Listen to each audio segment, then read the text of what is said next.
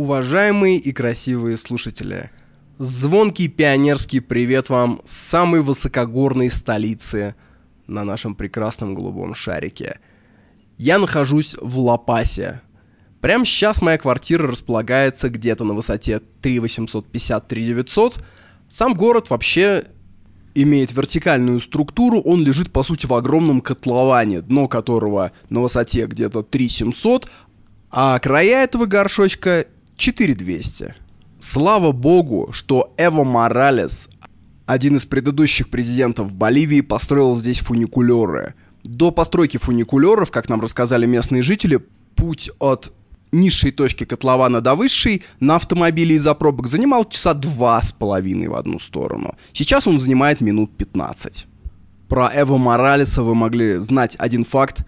Он тряс с трибуны ООН пакетиком с листьями коки – и в Боливии даже есть припевочка такая, что кока не наркотик.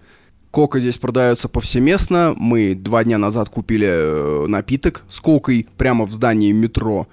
Здесь его жуют, с ним подается мороженое, шоколад, десятки видов напитков, пиво. В общем, кока для перуанцев и боливийцев это как для русских допустим, шиповник сушеный. Вы представляете, что в какой-то момент вся Европа и весь мир требовали бы от России уничтожить все плантации иван-чая, шиповника, потому что якобы из них можно сделать наркотик. И по этому поводу Эва Моралеса тряс пакетиком, говоря, не лезьте в чужие культуры, не понимая их, сукины дети. В коке действительно нет кокаина, кокаин можно синтезировать из коки, Ровно как кухонный нож представляет собой миролюбивый предмет быта, но при желании можно зарезать. Ну да ладно. В мире есть примеры, когда разные деревеньки, например, в Гималаях, вскарабкиваются на 5000 метров. Но Лапас — это двухмиллионный город. И тут славно. Ну о Лапасе отдельно. За последний месяц я проехал на автобусе несколько тысяч километров. От Арекипы через Мачу-Пикчу, Куско, озеро Титикаку. И вот, наконец, я нашел себя здесь, в Лапасе. Про все это я расскажу в подкасте, но это будет не основная тема, а основная тема будет обзор книги. Всего лишь одной. Зато какой. Фоном на ютубе кружат перуанские базары.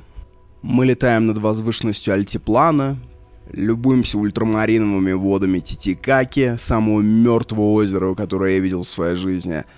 И говорить на фоне всей этой экзотики мы будем не об инках, не о племенах, не о древних культурах. Мы будем говорить, друзья, о России.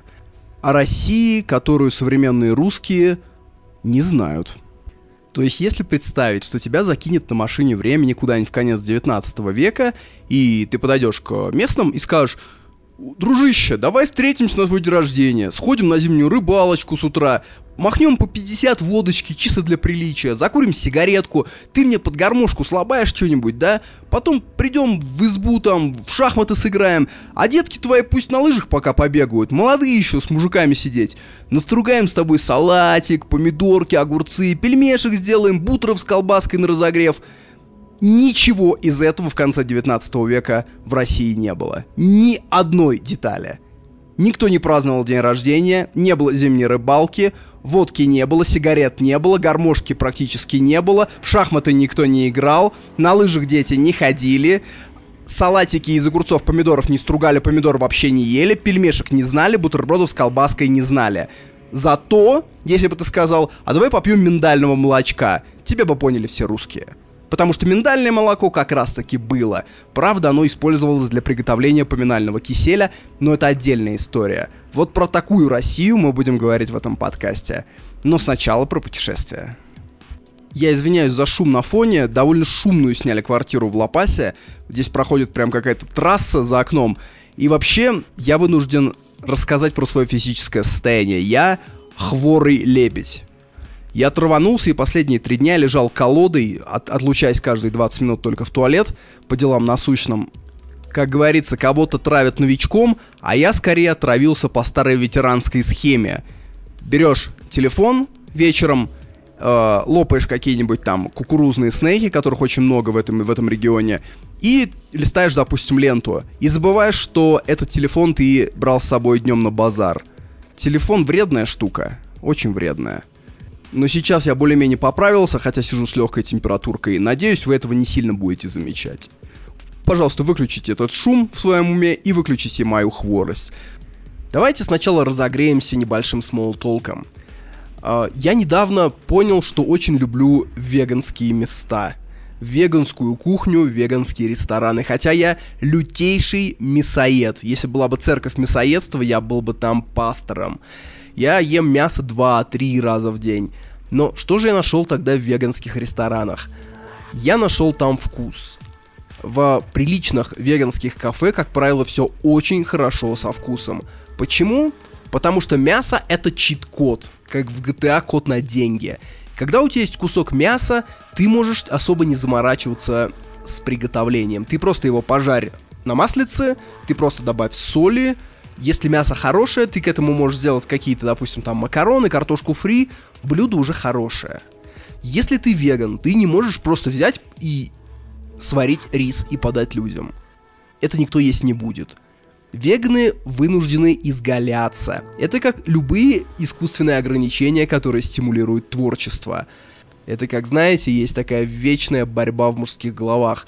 Одни говорят, мы любим накрашенных женщин с хорошими ресницами, с э, маникюром, педикюром. Вторые говорят, а мы любим простых девочек, нецелованных, лохушек, э, чмонь, домоседок, которые просто ходят в джинсиках, которые особо не красятся, и они не подозревают, что вторые девочки вынуждены стараться еще больше, чем первые. Быть домашней чмоней, худенькой нецелованной – это на самом деле большая работа. Потому что если к твоим услугам косметологическая сфера, ты можешь сделать со своим телом все, что угодно. Если из э, всего арсенала у тебя просто джинсы и кроссовки, ты должен А. Хорошо спать. Б. Хорошо питаться. С. Хорошо следить всякими уходовыми средствами за своей кожей, за волосами. Не быть в раздрае, много двигаться. Поэтому та девочка, которая в простых кедах и джинсах идет и кажется вам привлекательной, за этой девочкой стоит, может быть, больше работы, чем за сделанной женщиной. Вообще, ухоженность я тоже недавно понял, что ухоженность это градиент. Нет понятия ухоженный человек или неухоженный.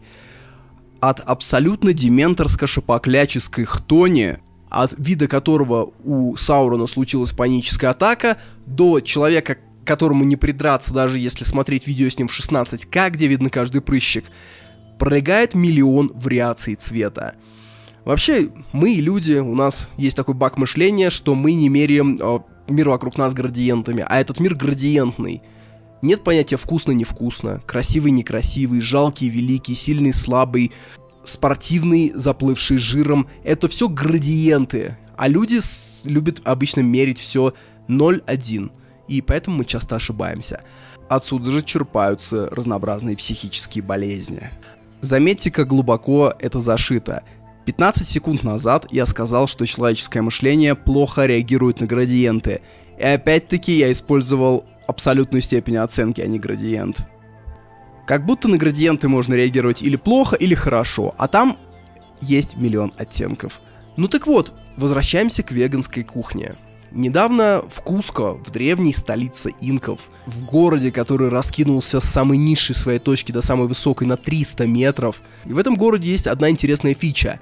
Квартиры с хорошим видом стоят дешевле квартир с плохим видом. В чем логика? В том, что если ты хочешь наблюдать красивый вид из окна, как правило, тебе нужно находиться выше основной массы зданий. Выше это значит по ступенечкам вверх. Потому что Ко многим местам в Куско нет доступа автомобилей. На высоте 3400 метров любой подъем по лестнице вызывает э, флешбэк курильщика.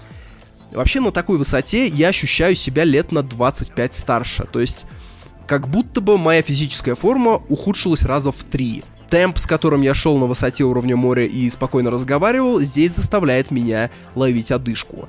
Лестницы, на которые я забегал, шутя на уровне моря на там седьмой-восьмой этаж, практически даже не учащая своего сердцебиения. Здесь я передвигаюсь медленно, как бабушка. Как бабушка, которая идет из магазина домой, и путь занимает час. Поэтому любое здание на высоте с хорошим видом стоит дешевле, потому что туристам просто лень туда карабкаться. Они предпочитают снимать жилье в низине. Ну так вот, на базаре в Куско, на базаре для местных, мы нашли одну интересную ловчонку. Я, конечно, не кулинар, но мне кажется, такие места и получают Мишлена, рано или поздно. Женщина, варочная панель, ее сын, одна раковина, полочка с тарелками. Стоят две деревянные лавочки, вокруг этого, собственно, базар, овощи, фрукты. Простая подача фалафеля. Простой фалафель, но с четырьмя соусами, с восьмью видами овощей. Каждый ингредиент идеально подогнан, как пакля в деревянный сруб. И все это создает уникальную мелодию во рту. То есть ты берешь блюдо за там 300 рублей, учитывайте, что курс рубля сейчас ужасный, это, по сути, 3 доллара, это очень дешево. Ты берешь такое блюдо, и у тебя просто во рту взрывается крещендо вкусов, блять. Я не знаю, как это еще сказать. Закат над Бали, собаки пляшут, котята лакают молочко, Фалькон Илону Маска успешно взлетает с мыса Канаверал, салют над Ривьерой, лучшие сцены из «Давай поженимся». Все это у тебя во рту. Потом ты приходишь в это заведение раз за разом и начинаешь пробовать все блюда. Любые. Это как автор, у которого ты прочитал одну книгу, и понимаешь, что теперь ты будешь читать все его книги, даже если тема тебе их не интересна. Люблю две вещи. Стейк и веганские рестораны. Вторая мысль на разогрев перед переходом к книге. На этом же рынке мы увидели запущенную женщину. Господа, у каждого мужчины случается такой момент в жизни, когда он встречает запущенную женщину. О запущенности я сужу довольно лояльно. Небольшие складки, небольшие помятости я не считаю запущенностью. Я довольно позитивен. Как говорилось раньше, по-простому не мучай бабу голливудскими стандартами. И да не возмучает она тебя в ответ мужскими стандартами Кремниевой долины. Но это была действительно запущенная женщина. У нее вываливались бока на много-много килограмм. У нее неухоженная кожа с прыщами, немытые волосы, неподходящая под ее фактуру одежда. И мы сразу определили в ней условную немку. Почему немку? Was is das Gershawinisten? Потому что при всей неухоженности видно, что у человека нет никакого невротизма по этому поводу. Он не осматривается загнанно.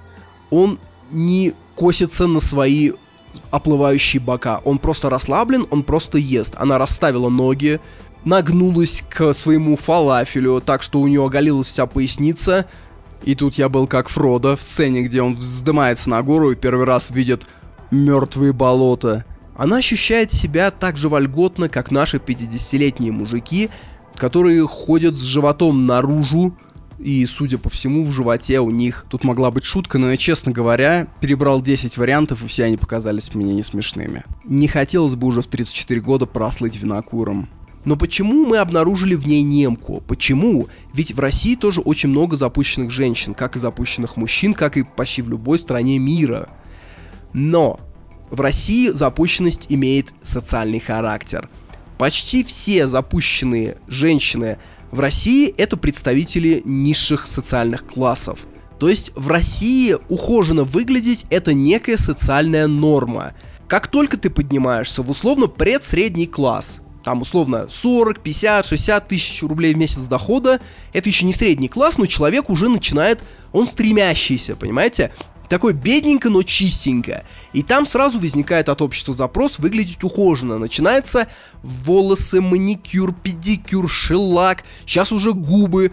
Я не знаю, как сейчас, когда я был в России несколько лет назад, у меня были знакомые, с девушки с зарплатой там 35 тысяч рублей, 38, которые делали себе губы, меняли нос, редактировали линию скул. То есть на самом деле человек с доходом 300-400 долларов в мире вообще этим не занимается. Если вы приедете в Латинскую Америку, люди с такими доходами обычно ходят в тапочках, сланцах, в залязганных футболках с немытыми волосами. Это прерогатива какого-то более высокого класса, который в России неожиданно охватило миллионы женщин. Поэтому в России неухоженные женщины это прям маркер социального дна, чего нет в Германии условный, чего нет в Голландии. Поэтому иностранцы и подмечают, что женщины в России всегда накрашены, потому что иностранцы редко ходят по местам обитания низших классов, они не ходят по э, рынкам в Пскове, они не ходят по э, автостоянкам в Кемерово, они ходят по центру Москвы, по центру Петербурга, Казани, Нижнего Новгорода, где обитают женщины ухоженные. Под вид такой. Фемина бенекульта, как говорится. Почему так происходит? Мое мнение такое. Женщины в России пытаются массово отстроиться от этого низшего базарного класса, от этих теток с рынка.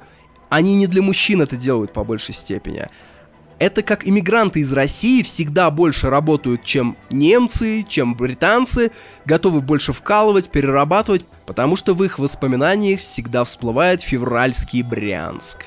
И от февральского Брянска ты готов бежать сильно. Ты готов бежать от переполненных маршруток, от хамства, и поэтому ты готов работать больше. Именно поэтому женщины в России активно ухаживают за собой, они отстраиваются от бедных женщин – Вообще есть такой досужий стереотип, что славянские женщины самые красивые, в том числе русские, украинки. Я с этим мнением не согласен. Мое мнение другое. Я считаю, что русские и украинские женщины, безусловно, очень красивые, но я не хочу отказывать в красоте женщинам других национальностей. Я вообще считаю, что женщины по всему миру бывают красивые, бывают нормальные, бывают не очень красивые турчанки, аргентинки, итальянки, колумбийки, перуанки, тайки, везде есть очень красивые женщины. Везде их процент плавает. Я не могу сказать, я жил в России несколько десятилетий, я перемещаюсь по разным странам, я не могу сказать, что какая-то нация красивее другой.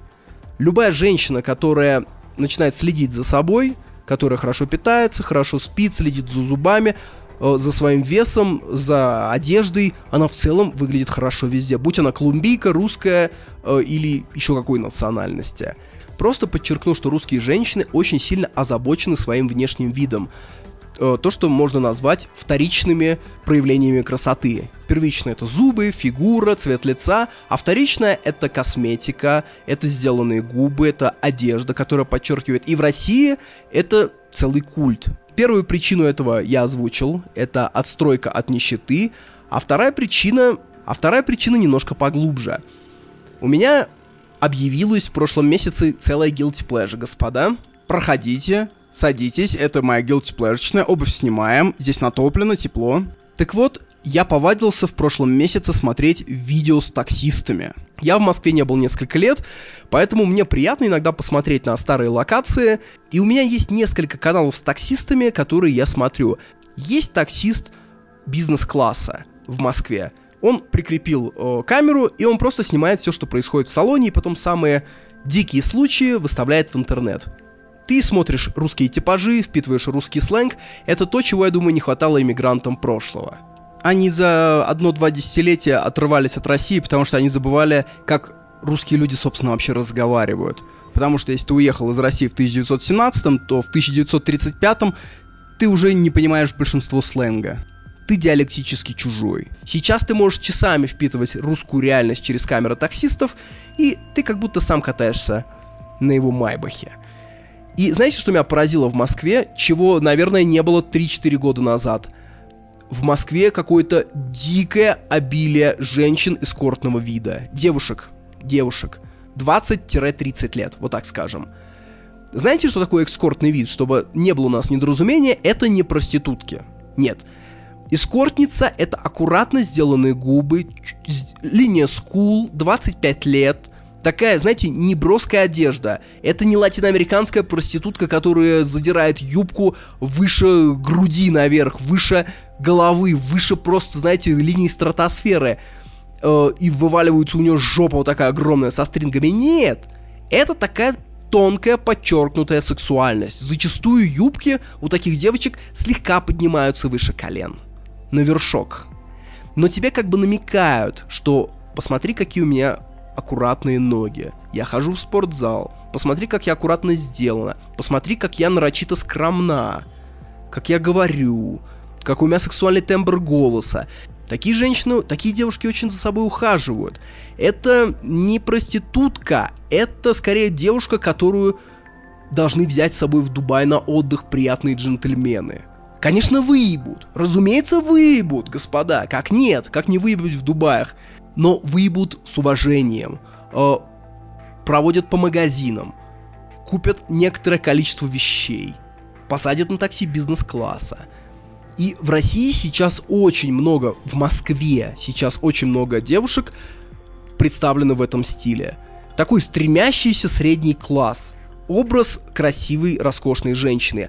Переосмысленная Америка 50-х. Мерлин Монро нового поколения. И, конечно, когда приезжает какой-нибудь немец, он просто охреневает от такого. Потому что в Германии женщины, которые делают с собой такое, это очень дорогие женщины. А тут это может быть студентка, это может быть сотрудница какого-нибудь банковского отделения зарплатой 80 тысяч рублей в месяц. Это может быть банальная инстаграм-блогерша, у которой там 5000 подписчиков. Россия в этом плане как будто застряла между первым миром и третьим. В первом мире женщины уже не парятся подчеркиванием своей сексуальности постоянным. Они бы, может, и хотели, но у них нет времени тратить столько ресурсов на это. А в третьем мире у женщин нет денег, чтобы держать себя в такой тонкой сексуальности. А Россия, она как-то угодила между этими стратами, и вот тена. Касаемо русских мужчин.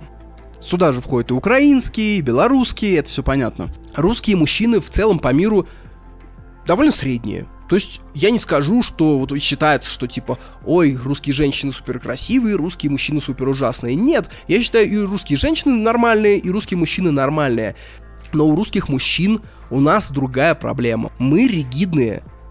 Мы ригидные в плане эмоций, мы зажатые, мы закомплексованные. В целом, как мужчины, то есть любой южноамериканец или турок, который с пузом, там, облитый одеколоном, он он себя не стесняется. Он услышит музыку, начинает прихлопывать, пританцовывать. Они легкие. Они не боятся ухаживать, как э, многие россиянки рассказывают, почему они ездят на секс-туризм в Турцию, потому что, говорят, там мужчины, они легкие. То есть, если, говорит, нашего мужчину а, как бы отвергнешь, он потом будет ходить, скрипеть зубами, распускать про тебя слухи, турку насрать вообще. Он пятый раз к тебе подает, и шестой, и при этом так вот, эй, там самая красивая на свете, тычинка моего пестика, дай пилить твою лилию. Это женщинам в целом нравится. Но после этих ухаживаний, конечно, наступает другая стадия. Во время брака многие россиянки открывают в турках такое качество, как тоталитаризм. То есть э, взамен на пререкание он легко может сапануть тебе леща. Россия очень мачистская.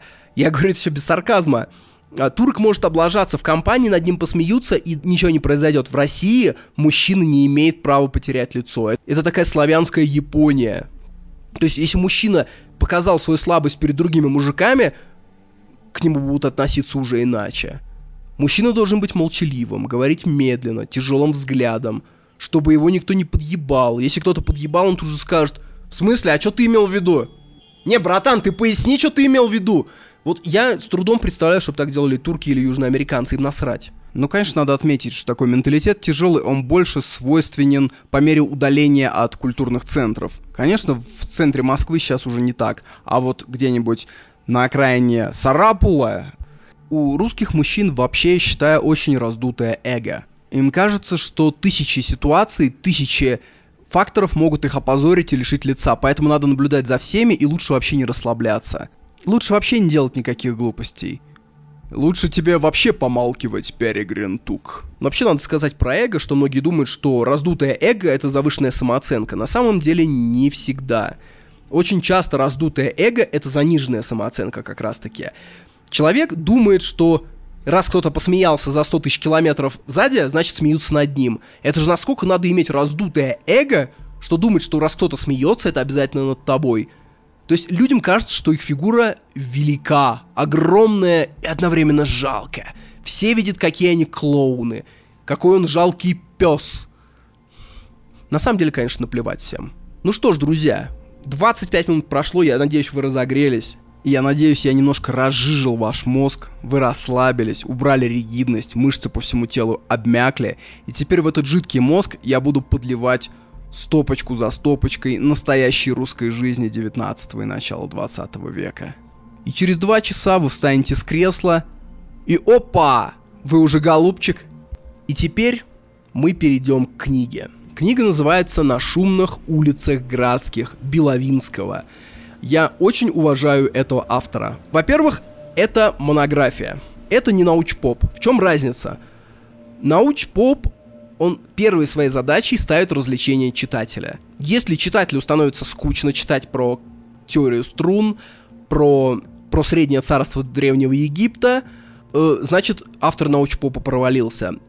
Монография — это скорее уже уход в научную сферу. Это уже труд для тех, кого не надо завлекать. Это не видео в стиле «расскажем все о Древнем Риме за 14 секунд», чтобы вы почаще о нем думали. Это скорее проблематика отхода Константина от солярных религий в сторону христианства. То есть это книга для тех, кого уже не надо увлекать. Работу увлечения сделаю я. Леонид Беловинский подал мне гигантский ком информации про Россию. Я сейчас смажу где-то медом, где-то добавлю сахарка, где-то слегка поджарю, проглиссирую хорошенько, а где-то огрею вас кучерским кнутом и подам вам на стол. Мне нравится Беловинский тем, что в такой деликатной теме, как русская история, он умудряется напрочь игнорировать любую повестку. Что патриотическую, что либеральную. Вот как бывает, вот есть автор, допустим, он патриот, и он пишет книгу по русской истории. Там, где русская история хороша, он описывает все как есть. Там, где русская история лажает, его линия начинает немножко уходить от этого в сторону. Знаете, как такая змея, которая встретила лося и хочет его обойти, чтобы не погибнуть под его копытами. Это как читаешь, читаешь такого автора, заходит речь про кровавое воскресенье, и начинаются маневры. А вы знаете, Николай не знал, ну как знал, но он знал, но он хотел туда поехать, да что-то в ноге кольнул. А в Англии, вы знаете, в 19 веке сколько народу передавили? Да пошли вы все нахуй, соросята. Лижете, сосете? Я всегда удивлялся, почему бы просто не признать, что Николай II совершил большую ошибку, не почтив трауром жертв кровавого воскресенья. С другой стороны, у нас какие-нибудь авторы, которые сейчас живут в Литве, которые получают гранты на книги от какого-нибудь Вашингтонского общества свободной демократии радостных лиц, которые засовывают тысячи штампов про Ордынскую империю, про тюрьму народов. В это получается, что простому русскому человеку почитать-то и нечего. И это еще история России. Я тут подумал недавно, а почитаю-ка я книгу про историю Украины. Ну, интересно же, как вообще эта территория, эти народности шли от момента, когда они попали под э, Великое княжество Литовское. Что с ним происходило, собственно говоря? Вы знаете, я ничего не нашел. С одной стороны, либо заметки о том, э, что Украины не существует, а с другой стороны, книги украинских писателей и примкнувших к ним там западных писателей о том, что Украина существует практически с момента Большого Взрыва. Нет нормальной литературы. Вот такие дела. Так вот, Леониду Беловинскому наплевать. Он прет, как туннель, разрабатывающая буровая установка JNGD-180A. То есть отдельные главы этой книги можно использовать на тему «Какая отсталая рашка», вторую главу можно использовать на тему, как Россия поимела всю Европу. И при этом эти главы чередуются. Он просто описывает все как есть, у него нет задачи, скажем так, превознести или опустить Россию. Ну что ж, начнем. Беловинский начинает с одного интересного рассуждения. Он говорит, у нас, у русских, есть такое противопоставление города и деревни. То есть деревня это умиротворение, гуси, женщины на пруду стирают одежду, а город это суета, шум, промышленные здания, транспорт за окном. Это противопоставление, оно родом из второй половины 20 века. Первой и второй половины.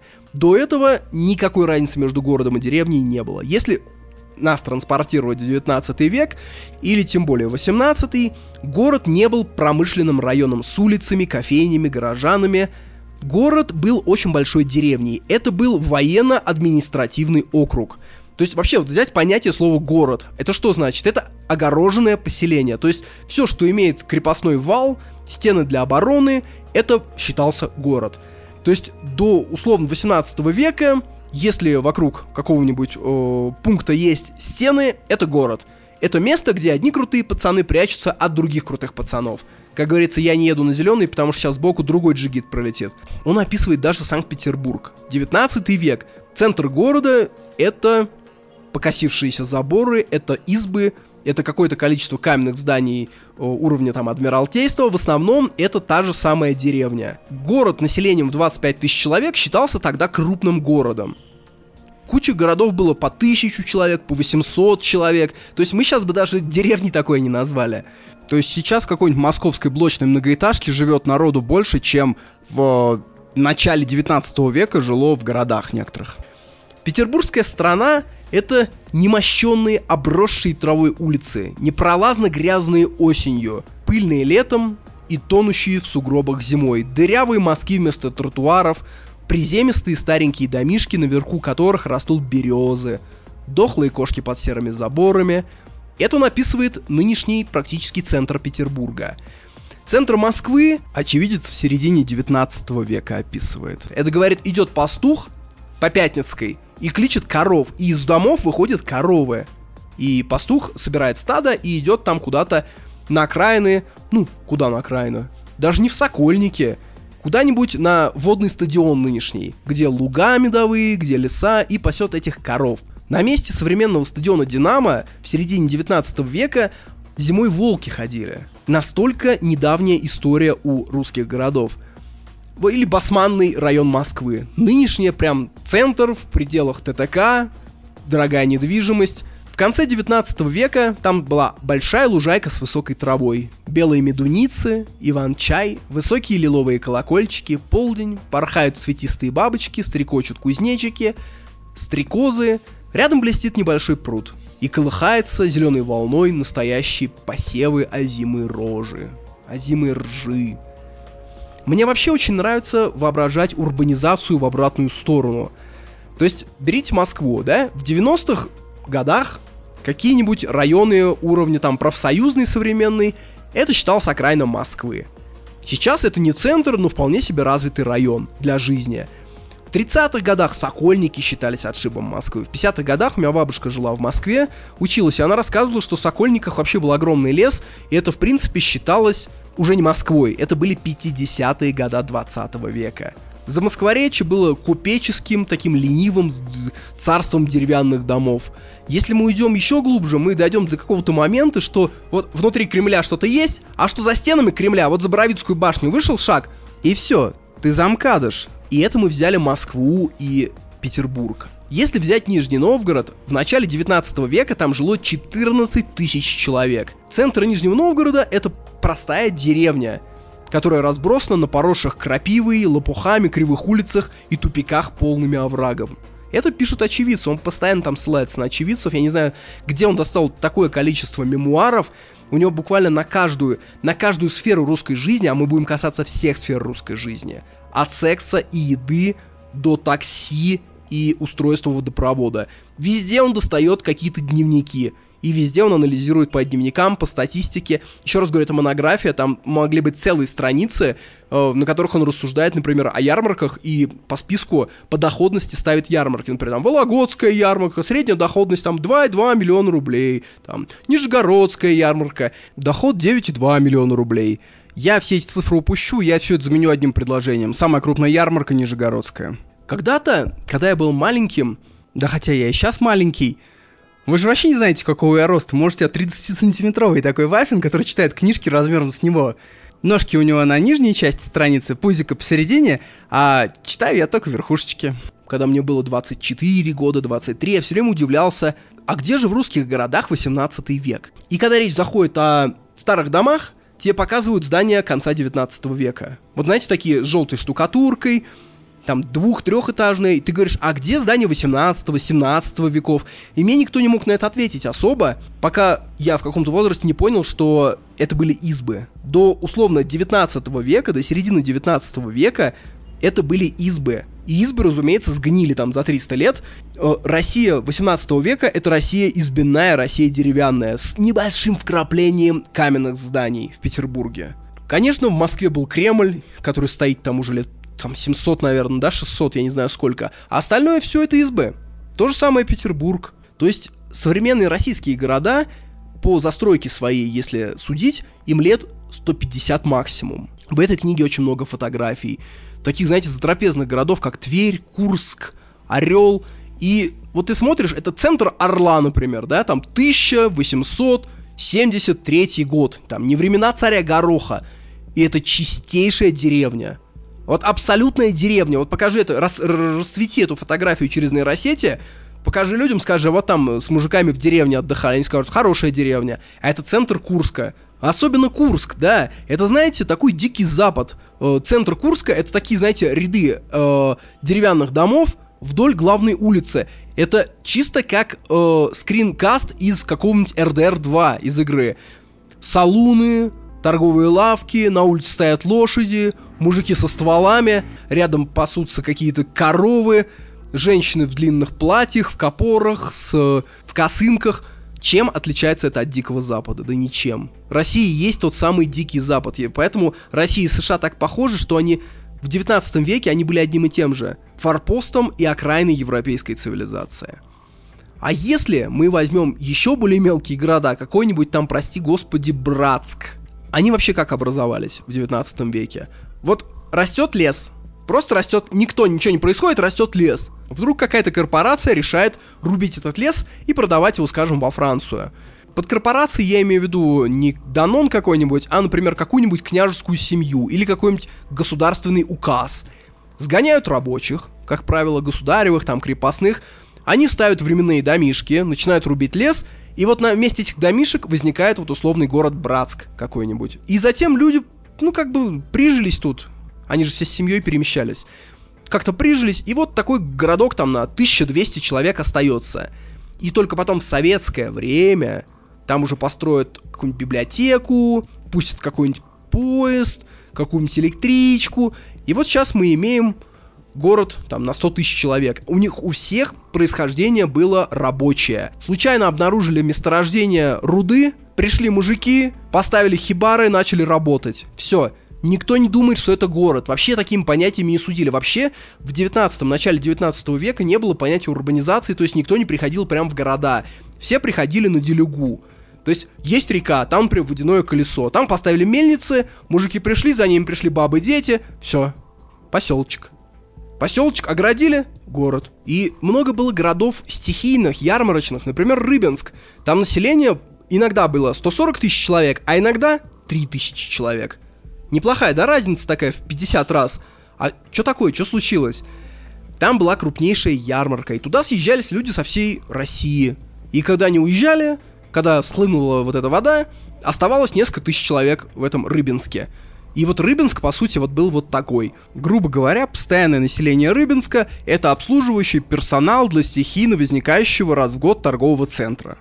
Надо еще учесть, что в середине 19 века Российская империя была чисто сословно-религиозным обществом. Это не было государство, как мы сейчас это понимаем. Это было сословное образование. Взять какие-то прежние княжеские столицы великие, которые там при Рюриковичах процветали, типа Ростов Великий, Муром, Суздаль. Там население в 19 веке было по 2000 человек. То есть население было меньше, чем там 700 лет назад. В то же время мы берем усадьбу князей Трубецких, там же в 19 веке. У них была своя слобода, Халань называлась, и она в середине 19 века насчитывала около 10 тысяч человек населения, то есть в 5 раз больше, чем древний город. Потому что это была корпорация. Князи Трубецкие — это была великая корпорация. Были князи Боротынские, были князи Шереметьевы. И Россия определялась родами. То есть безвестное абсолютно крестьянство, где зачастую в начале 19 века фамилий еще не было никаких у людей. Их просто называли там Васька второй, Колька там Петушиный, там Антоха Собачий, потому что его собака в детстве укусила, а потом из этого и фамилия там Антоха Собакин пошла. И это вот тот случай, когда корпорация больше государства. То есть маленькие города тают по сравнению с городами корпоративными. То есть э, вот эта вот слобода князей Трубецких, Холонь, это по сути такой чеченский тейп современный, такой тейп Биной Кадырова, знаете, когда огорожена огромная территория, там живет несколько тысяч человек, кто-то там какая-то иерархия есть, дорогие тачки, там э, фермы свои, вот это абсолютно оно. То есть даже суды в 19 веке, там, в первой половине, в России были сословные. То есть крестьян судили одни органы, мещан судили другие, аристократов судили третьи органы. То есть, если что, вас даже в разные суды ведут. В здании суда, кстати, был такой забавный артефакт. Деревянная статуэтка по типу призма. И на ней были нанесены законы времен Петра. И эта деревянная призма стояла в каждом зале суда, и каждое слово при этой призме считалось клятвой. Это русский аналог американского «положите руку на Библию». Причем в суде до какого-то сословия э, в табеле о рангах надо было стоять перед судьей, а с какого-то уже давали стул. То есть насколько это было какое-то кастовое общество на самом деле в России, что ты не просто там рос по табели о рангах, а на самом деле она была довольно подвижной структурой. То есть за одно-два поколения можно было прокатиться от низшей ступени до довольно высокой до потом снова дворянства, и таких историй было полно. Это не была каста в индийском понимании, когда если ты родился неприкасаемым, ты так и умрешь, и твои дети так будут. Это такая кастовая система переосмысленная, социальным движением. И ты не просто так по ней растешь, ты думаешь, так, через 10 лет я получу колледжского асессора. Если я Попаду в суд, мне дадут стул. Ох, красиво жить не запретишь. Игнатий Порфирич. Несмотря на такой деревенско-пасторальный образ жизни в начале 19 века неожиданно в Российской империи было много законов об экологии. Это сам Беловинский удивляется этому, Например, во многих местах нельзя было рубить деревья на дрова. Там на Лосином острове, на Алексеевском, на Оленем острове, на Зеленом. Если ты рубишь в пределах слободы свои деревья, ты обязан посадить новые. Был очень интересный закон о собаках. Любая собака домашняя обязана была носить ошейник с именем своего хозяина. Нет ошейника, собака считается бродячей. Бродячую собаку можно уничтожать, а так как полиция ну, по большому счету, контролировала очень маленькие территории, уничтожать таких собак могли обычные граждане. Это же дикий запад, господа. Оружие носят все. То есть, если ты видишь собаку без ошейника, ты можешь просто ради прикола взять ее застрелить. Но если ты застрелишь собаку с ошейником, дружище, ты такой штраф заплатишь. При этом, ко второй половине 19 века некоторые города уже начинают приобретать современные язвы и недостатки. Например, мусор. Москва была чудовищно замусорена. Казалось бы, нет еще пластика. Но огромное количество органических отходов. Э, в Китай-городе, в Москве, проходила очень большая стена, которая опоясывала весь Китай-город. Это было такое центральное место Москвы. Эта стена стояла там с средневековых времен. И в этой стене было огромное количество всяких неблаговидных местечек, всякие закоемки, лавочки, погреба, конюшни, туалеты, э, алкашечные комнаты, застенки. То есть, представляете, идет такая стена, вокруг нее прям гряды мусора, и в этой стене постоянно что-то происходит. Там хранят краденые всякие воры, там расчленяют собак. Э, ну, короче, полная хтонь. В 30-х годах уже при большевиках стену просто-напросто снесли целиком. Оставили там несколько башен, Очевидцы говорят, что это было настолько мощное культурное потрясение, то есть это стена, которая опоясывала весь центр Москвы, и к которому люди привыкли как к чему-то незыблемому. Это как сейчас кто-нибудь скажет, давайте снесем, например, московский Кремль просто дотла. То есть неважно под какими предлогами, главное, что когда его снесут, я думаю, москвичи почувствуют, что жизнь разделилась на до и после. Вот так же было у свидетелей сноса Китайгородской стены. Представьте себе мир без канализации. Мир без санитарных служб, без центрального вывоза мусора. Вся Москва-река, говорит, была завалена мусором.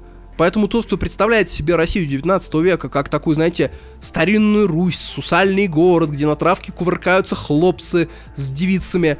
То есть, знаете, такое, такая картинка из э, э, сибирского цирюльника Михалкова. Это совершенно не то. Это скорее Нью-Дели. Это скорее кенийский Найроби. Это гигантский город, в котором живет там 40-50 тысяч человек, по тем меркам это очень много где кругом валяется мусор, обрывки всякой органики. Мясники сбрасывали останки животных, которые там сгнили, или там какие-нибудь там желчные пузыри у них. Они все это сбрасывали в Москва-реку. Все это страшно воняло достаточно сказать, что Красная площадь была вымощена булыжником только в начале 19 века. До этого это была просто земляная площадь, которая после дождя становилась просто грязевой площадью. Вообще, кто слушает мои подкасты часто, у него, он давно уже подметил, что красной нитью через все мои подкасты проходит мысль о том, насколько молода цивилизация, в которой мы сейчас живем. И насколько наши нормы это произведение последних лет ста. То есть, условно, наши прапрабабушки жили в совершенно другом мире. Что мы сейчас думаем о браке, карьере, путешествиях, городе, семье, этого всего не существовало еще в конце 19 века. Не было магазинов привычных нам, не было системы общественного транспорта, не было практически полиции, скорой помощи, системы страхования, трудового кодекса. Это все практически в современном виде создано за последние лет 100-130. В этом плане мы очень сильно оторвались от корней. Взять, например, паспорт. Паспорт изначально был придуман для того, чтобы не разбегались рекруты. То есть Петр I набрал рекрутов, они разбежались, и поэтому он придумал паспорта. То есть, если ты хочешь выехать за пределы своего жилого округа, например, из Твери, там, в Орел, ты должен иметь паспорт. Разумеется, это была примитивная бумажка по типу справки. Весь криминал, конечно, их менял просто как перчатки. Ну, какая могла быть система защиты в 18 веке? И до конца 19 века паспорта действительно были справкой, которая действовала всего лишь год. Это было временное разрешение на выезд из своего региона. То есть мы сейчас это называем визой на выезд, выездной визой. Женщина, причем до там, 20 практически века, могла получить паспорт только с разрешения мужа или старшего мужчины в семье.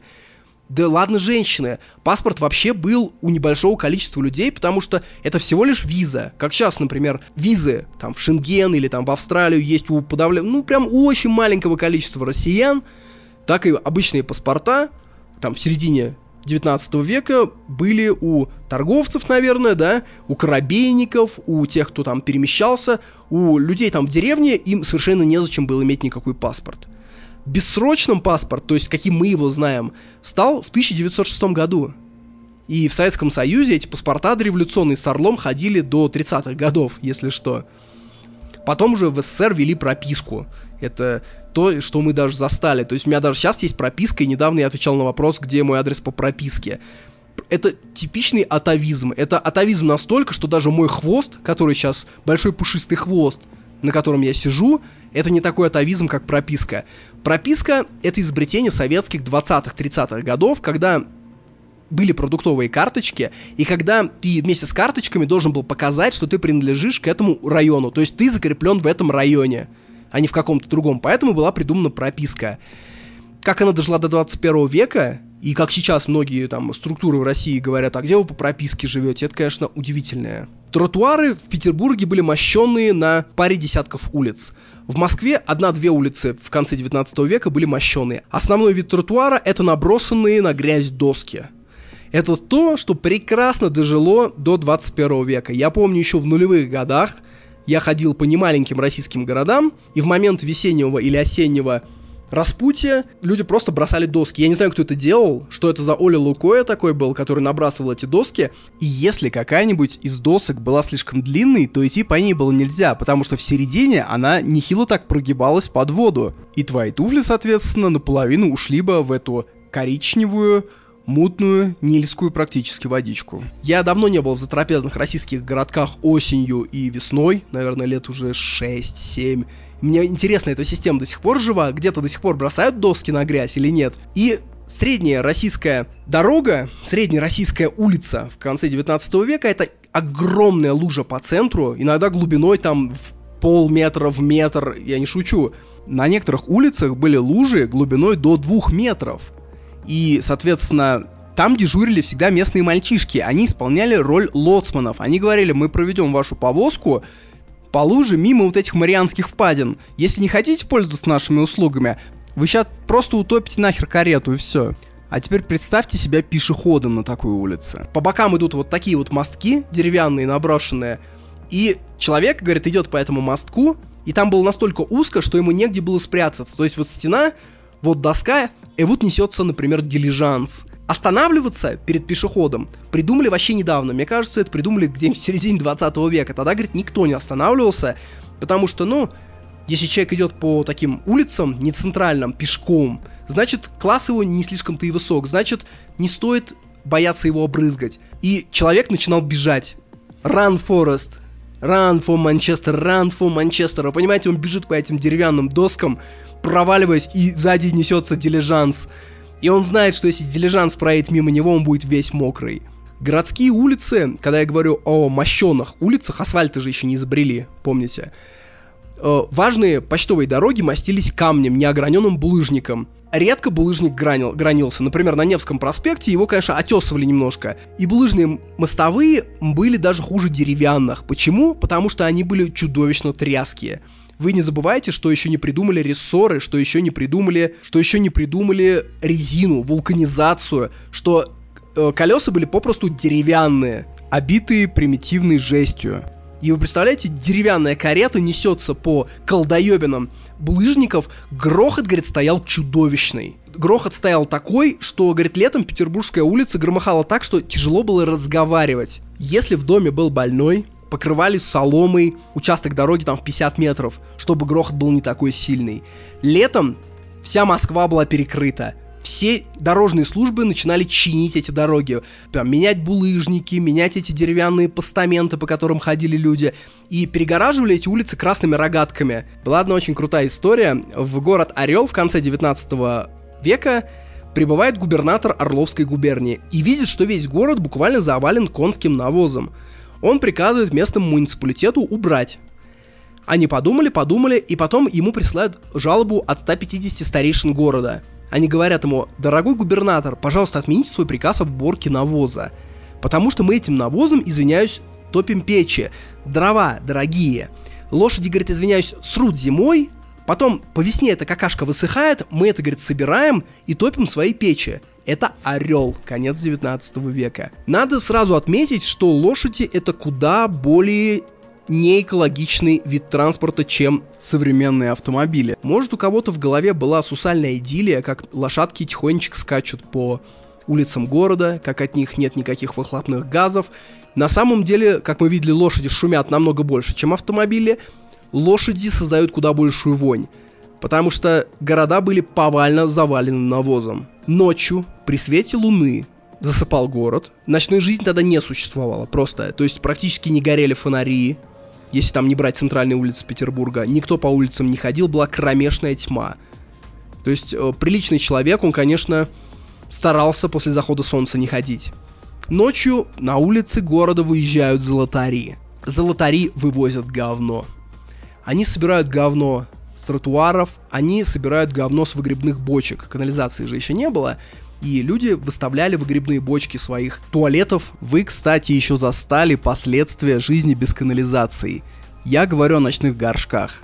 Сейчас это явление полностью исчезло, сейчас никому в голову не придет ставить под кровать горшок, в который он ночью сыт. Сейчас все доходят до туалета, и еще поколение наших бабушек прекрасно этими горшками пользовалось. И вспомните теперь, чем была замощена дорога. Булыжниками. И теперь представьте, что будет, если покатить 20 бочек с говном по очень тряской дороге.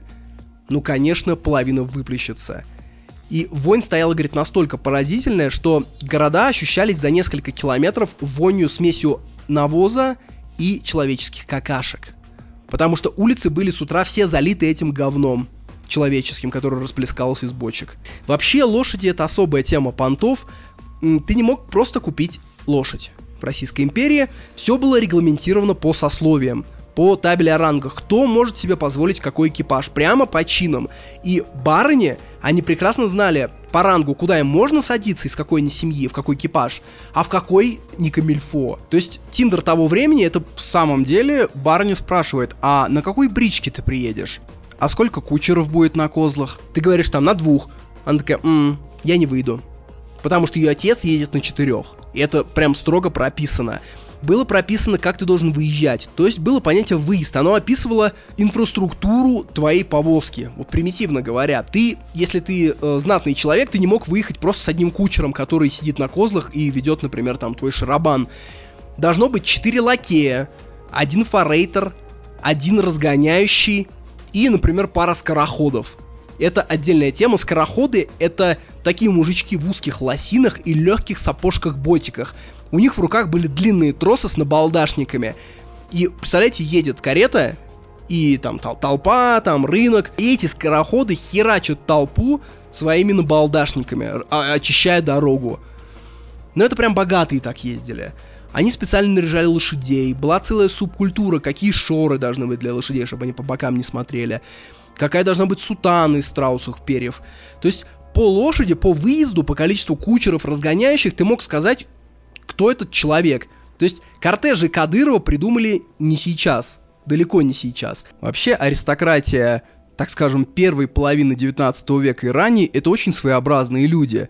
Например, еще там в 1850-х годах для аристократа единственное почетное занятие это военная служба. Ну, и еще государственная, окей. То есть любые занятия наукой, творчеством, преподавание в университетах, это все занятия позорные.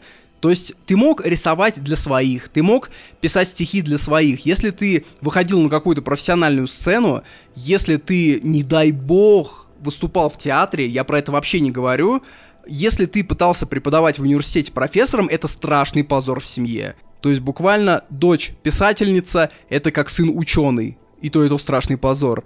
И только к концу 19 века аристократия начала входить в эти круги. До этого, если ты читаешь там в начале 19 в середине 19 века про профессоров, ученых, это все разночинцы. Это все бывшие крепостные, мещане, поповьи дети, аристократы туда не совались. У них только военная служба и только госслужба. Вообще, читая такие книги, понимаешь, насколько молодая у нас страна, насколько молодая у нас культура. Потому что, ну вот все, что я сейчас рассказываю, вся книга, она про 19 и начало 20 века. Если ты начнешь погружаться глубже, даже 18 век, тебя ждет настолько принципиально другая страна, что назвать ее Россией я даже не знаю, правильно или нет. Вот представьте себе, там 1820-е года, Золотая эпоха, Пушкин пишет свои стихи, вот закончил творить Державин. За 70 лет до этого в Российской империи заживо сожгли на костре по закону чувака, который перешел в иудаизм, и э, его наставника, который его перевел в иудаизм. Еще раз подчеркну, официально заживо сожгли на костре. По приговору суда. Ну ладно, возвращаемся обратно. Вообще, я советую вам посмотреть э, картины художника Дебужинского. Был такой художник, я его, конечно, закину в описание, где бы вы не слушали. Э, он описывал городские пространства начала 20 века в России. Вы знаете, и он схватывает вот эту эпоху, еще не советскую, но уже не древнерусскую. И когда я смотрю эти фотографии, у меня как человека, который несколько лет не был в России, у меня внутри что-то щемит. То есть он пробирается куда-то прям в заповедные нижние слои психики. То есть ты когда-то в детстве что-то подобное видел. Все эти желтые здания с полуподвалами, знаете, которые загорожены решетками и там окна внизу. Желтые дома, с них свисают сосульки, запах талого снега. Это он передает блестяще. Посмотрите, вся эта Россия, которую я сейчас описываю, она закончилась задолго до прихода большевиков, задолго до революции. В начале 20 века Россия начала стремительно меняться. Даже в конце 19 -го. Строительная лихорадка охватила всю страну. Началась полноценная промышленная революция. Россия старая начала исчезать. Очевидцы описывали, что, говорит, Старый Петербург уходит просто на глазах. Где стояли леса, деревянные избы, бегали кабаны, теперь, говорит, строят большие пятиэтажные кирпичные дома. То есть вот это мнение, что до большевиков была такая дремотная лапотная Русь, а потом они начали все застраивать, это неправда. Э, дремотная лапотная Русь начала кончаться примерно за 30 лет до большевиков когда пришла промышленная революция. А первый толчок этому был дан отменой крепостного права. Возможно, это важнейшее событие в истории России. Беловинский так и говорит, крепостное право, отмена крепостного права повлияла на Россию намного больше, чем большевистская революция. Самое главное, что надо знать про отмену крепостного права, почему оно перепахало всю русскую действительность, это тот факт, что труд впервые в России за всю ее историю стал платным. Представьте себе, что вы барин, и у вас, вы среднего размера барин, у вас, допустим, там 500-600 душ. Э, знаете, как это выглядит? Просто он описывает мемуары, и это для нас вообще непостижимо. За столом сидит 10 человек э, баринов, и за каждым из них стоит по одному-два лакея. То есть это такое расточительство труда, которое сейчас, я думаю, себе не позволяют даже богатейшие мира сего, потому что это попросту совершенно нерационально. Это как у тебя есть безлимитная вода, и ты постоянно держишь открытыми краны. Потому что она вообще абсолютно безлимитная. Но как только ты начинаешь платить хотя бы копеечку, ты уже сделаешь себе труд завернуть этот кранчик.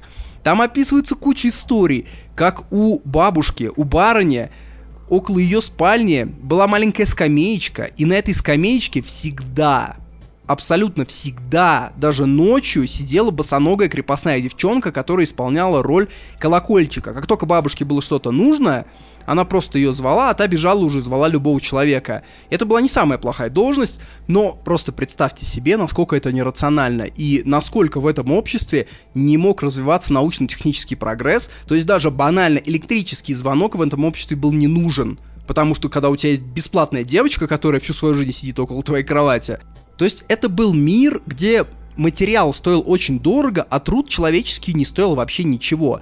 Поэтому у помещиков в прошлой эпохе до отмены крепостного права были великолепные оранжереи, где росли апельсины, где росли там э, чуть ли не гранаты. Это требует огромных трудозатрат. Это требует сотен людей, которые постоянно к этому прикреплены ради того, чтобы получить, например, в год там 7 хм, килограмм апельсинов.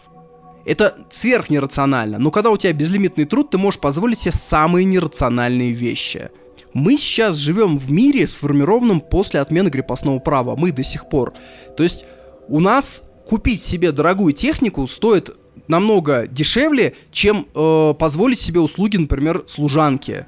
То есть сейчас позволить себе няню full тайм одну могут уже представители, я думаю, ну, вершины среднего класса. А если мы говорим про Европу, если ты живешь в каком-нибудь Люксембурге, я представляю, сколько там стоит позволить себе на full тайм няню и прислужницу домашнюю, я думаю, это стоит дороже, чем в России услуги какого-нибудь топ-менеджера. Вот был князь Кропоткин.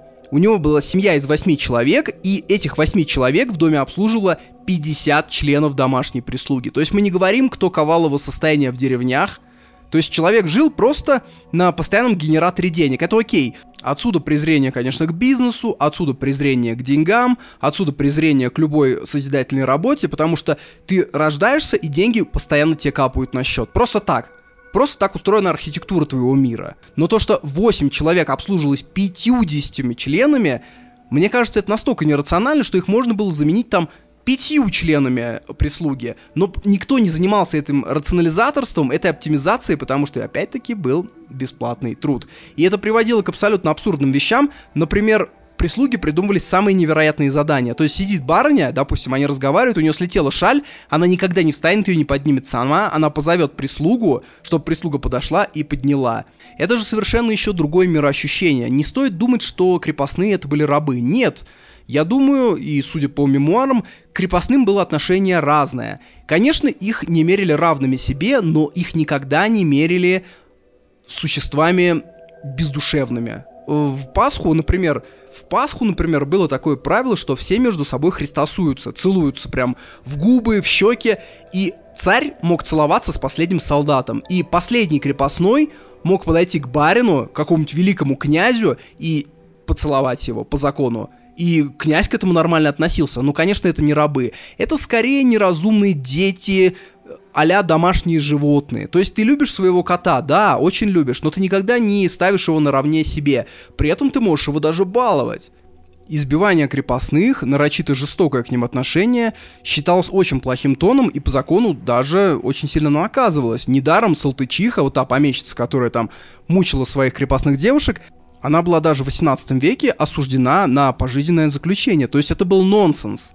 То есть житие с э, крепостными крестьянами это, знаете, такое житие внутри племени, где ты вождь.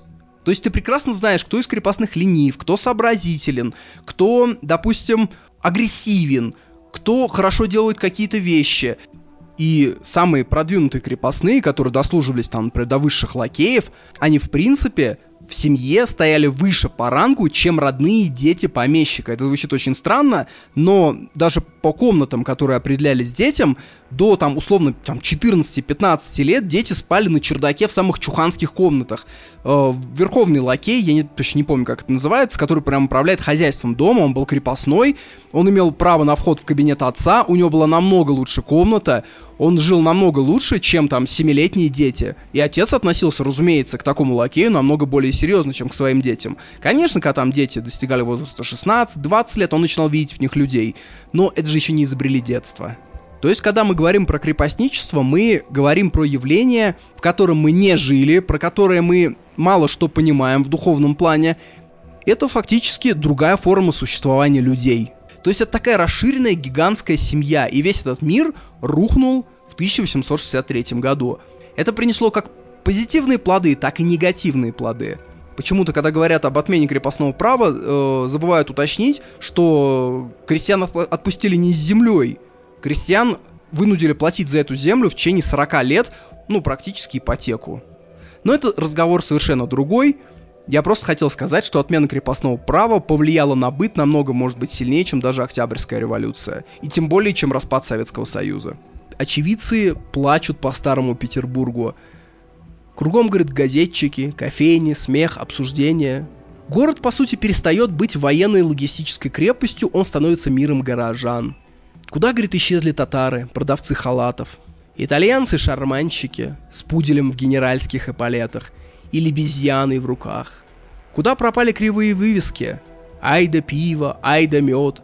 Куда исчезли цирюльники, якобы из Парижа, на самом деле из Костромы, которые которые не захотели называться Михаилом, а стали зваться Мишель, которые кричали «Мальчик! Шипси! Шипси, господину!» Куда это все ушло?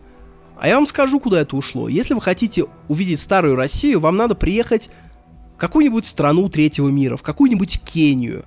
То есть лучшее представление о Москве 1850-х годов вы можете получить, не прогуливаясь по Варварке, а приехав, например, в Найроби или в Эфиопию, в затрапезные города, где нет тротуаров, где стоит пыль, где собаки на каждом шагу, где люди не соблюдают правила дорожного движения, где они объезжают этих собак, собаки несутся за упряжками, засовывая ноги почти под колеса.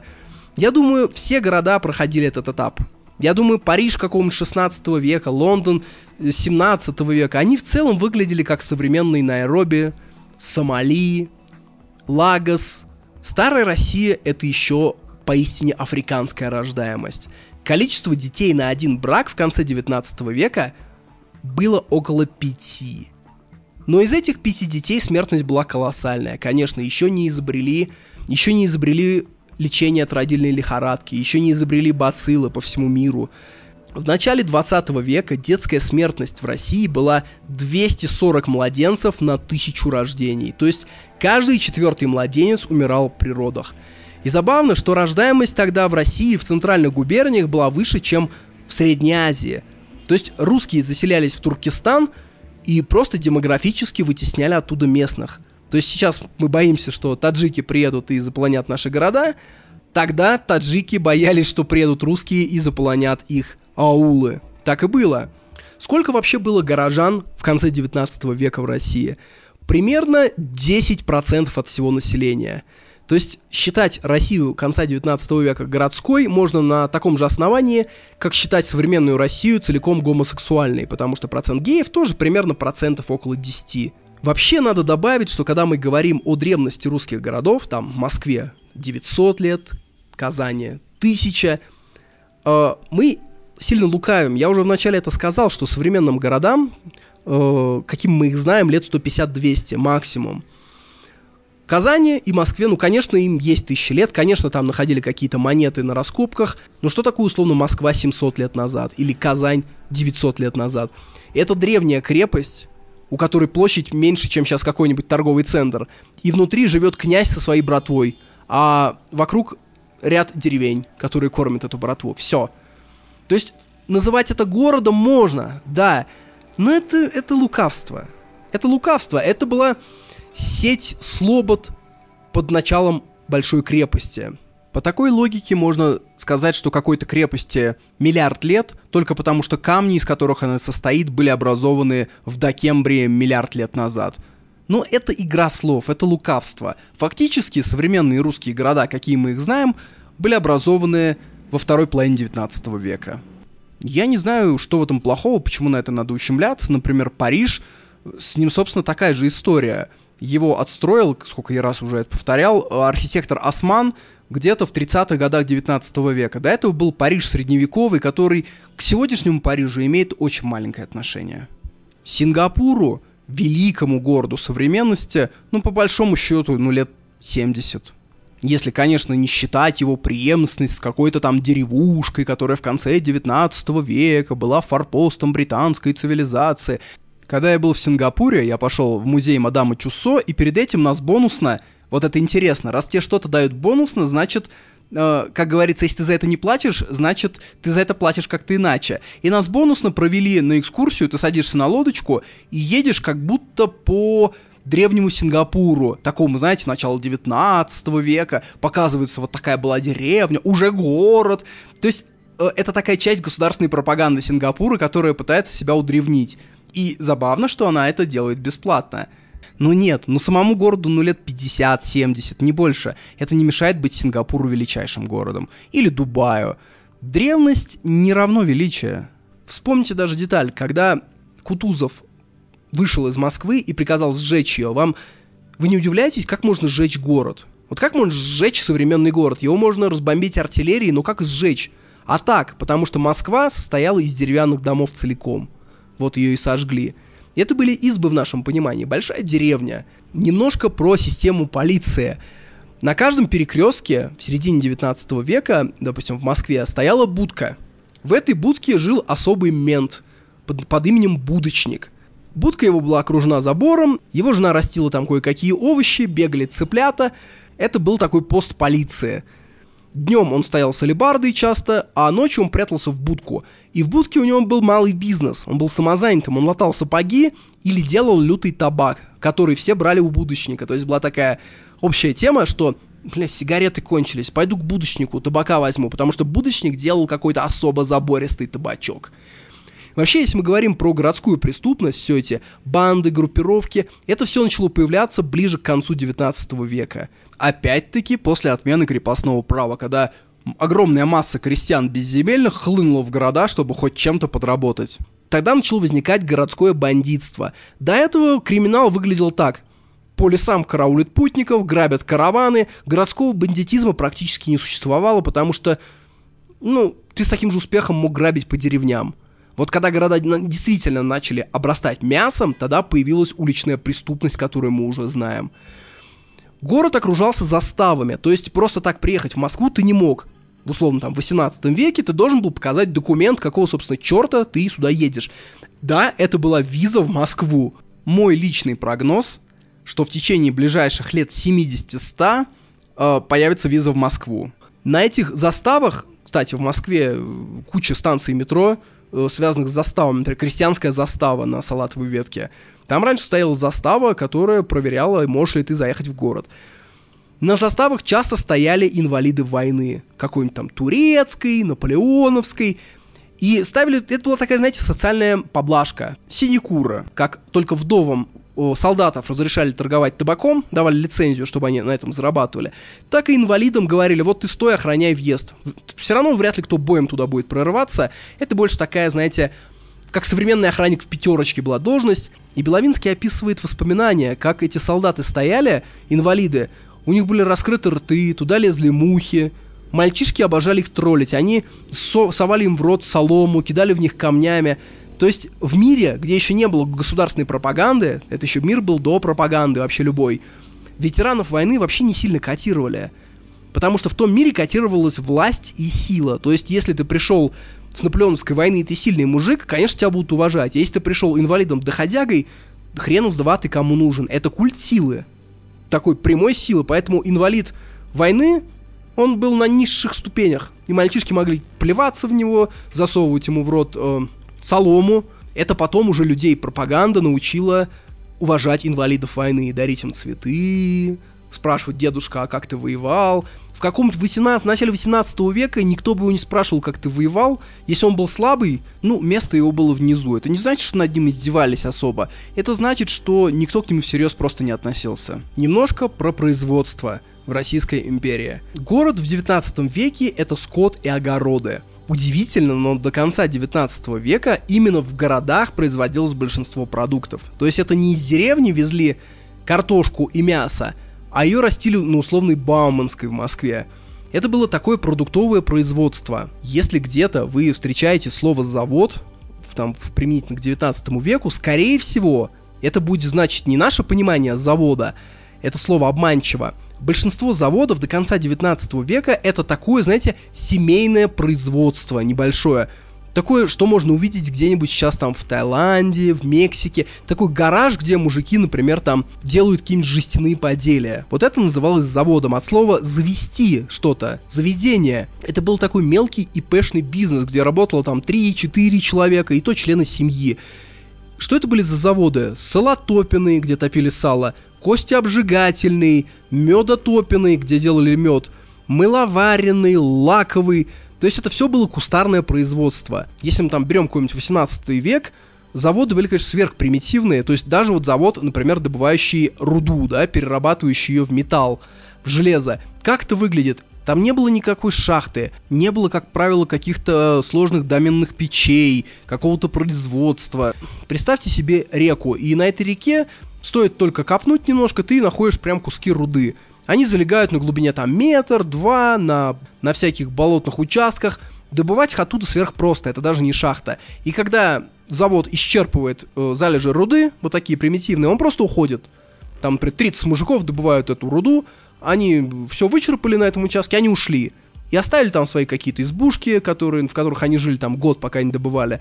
И э, Беловинский пишет, что таких мест в, по России сейчас очень много.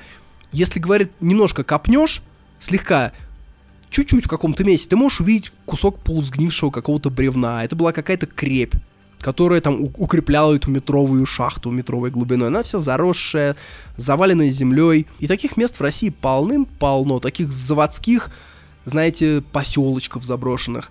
Я помню, у отца моего на даче, когда мы ходили собирать грибы, однажды мы набрели на заброшенное кладбище в лесу. Оно было действительно заброшенным, оно стояло посреди леса, что уже описывает, э, что ему как минимум лет там 100 есть. Когда из могилы растет, извиняюсь, там сосна высотой 10-15 метров, нахера я сейчас извинился, кстати. Значит, это место не новое полусгнившие какие-то кресты, курганчики. Видно, что это кладбище заброшено, ну, наверное, с момента революции. Может быть, это было кладбище раскулаченной деревни, когда всех увезли, а кладбище осталось. И никакой информации о том, что это за кладбище. И тут есть ирония такая, конечно, что ты можешь посмотреть, что происходит на Марсе, фотографии Нептуна, но ты не знаешь, что за люди похоронены 20 километров от города, в котором ты живешь. Конечно, были большие заводы на Урале, братьев Демидовых, Строгановых и Путиловские в Питере, нынешний Кировский завод – и по поводу Путиловского завода есть на самом деле одна интересная история. Как я уже говорил, в конце 19-го, начало 20 века в Россию пришла промышленная революция. Вспомните все, что я говорил о городах. Скот бродит на Пятницкой, Петербурге покосившиеся избы, это какие-нибудь там 60-е годы. И вот через 45 лет после этого, в 1903 году, Российская империя спускает на воду целую эскадру подводных боевых лодок торпедного типа. Эти подлодки участвовали в русско-японской войне. На Путиловском заводе для обслуживания этих подлодок выпустили вспомогательное судно. В 1915 году оно было спущено на воду. Знаете, что самое интересное об этом судне я могу сказать? Оно до сих пор в строю, оно до сих пор помогает э, выполнять всякие ремонтные задачи, спасательные. Точно не скажу. И это есть самое древнее судно в составе всех флотов мира. То есть с 1915 по 2023 год это судно продолжает работать. Но на самом деле при всей гордости за производство надо отметить, что даже по этой книге видно, что отставание от самых технически развитых стран было прям весомое. Что когда открывали путиловские заводы в начале 19 века, там в основном все станки, всю сложную работу выполняли шотландцы. Станки привозили из Голландии. В советское время тоже индустриализация сделана на технической базе американцев и немцев. Это тоже известный факт. Надо, к сожалению, отметить, что Россия никогда у нас не была в числе самых ведущих технически развитых стран. Ни в имперское время, ни в советское, ни в современное. И у меня, честно говоря, есть сомнение, что вообще это можно наверстать. И отсюда вырастает еще одна мысль. К России, как и к любой родине, могут быть два чувства – Люди, которые всячески преувеличивают заслуги России, пытаются выставить ее самой сильной военно, самой культурной, самой справедливой, самой богатой, они испытывают на самом деле не любовь к России. Они хотят испытывать чувство силы и гордости, и делают они это путем возвеличивания структуры, к которой они якобы относятся.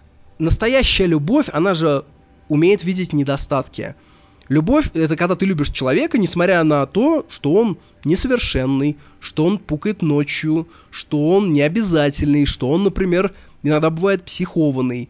И получается, что ты или любишь родину на самом деле, или ты хочешь испытывать чувство гордыни, и ты думаешь, а как мне его испытать, чувство величия, гордыни, и ты так смотришь по сторонам, ну как бы лично я ничего вроде, да, не сделал такого. И ты смотришь, вот есть страна, которой я принадлежу, и ты решаешь, пускай вот эта структура раздает мне гордость. Это не любовь, это друг, другое чувство, другая потребность. Это любовь к отцу, только пока он сильный и здоровый. Это такая, знаете, собачья любовь. Вы все знаете эту историю, да? Как э, встретились однажды генерал и полковник. Сели, сели, генерал начал орать на полковника, отчитывать его за что-то. И вдруг собака полковника прыгает на своего хозяина. Не на генерала, который отчитывал хозяина, а на самого своего хозяина и грызет его. Что произошло? Произошло вот что. Полковник всегда держал собаку в страхе, бил ее, ну то есть был таким авторитарным вожаком. И когда собака увидела, что он не вожак, он чмошник, который позволяет на себя орать генералу, она в этот момент на него бросилась. Она решила сместить его с иерархии. Вот что-то такое. Я ощущаю любовь к России, даже когда я читаю про эти покосившиеся заборы, про эту э, местами отсталость, я понимаю, что в 19 веке, конечно, Великобритания была на порядок более развитой страной. Но это не отменяет того, что Россия мне родная страна, а Великобритания нет. Это как, когда ты узнаешь про своего близкого человека, что он не выиграл городской конкурс, а занял на нем третье место, ты не перестаешь его любить. Ты все равно его любишь, потому что тебе дороги даже эти детали, даже эти покосившиеся заборы, даже эта странная родинка на теле. Это становится даже основанием для большей любви. Как шрамы любимого человека становятся еще одним поводом, чтобы их потрогать приласкать. Ладно, друзья, я, по-моему, патетики нагнал. Как, знаете, плохой торговец в бочку с медом сахара насыпал, чтобы слаще было. О, про торговлю. Торговля. Поговорим про торговлю.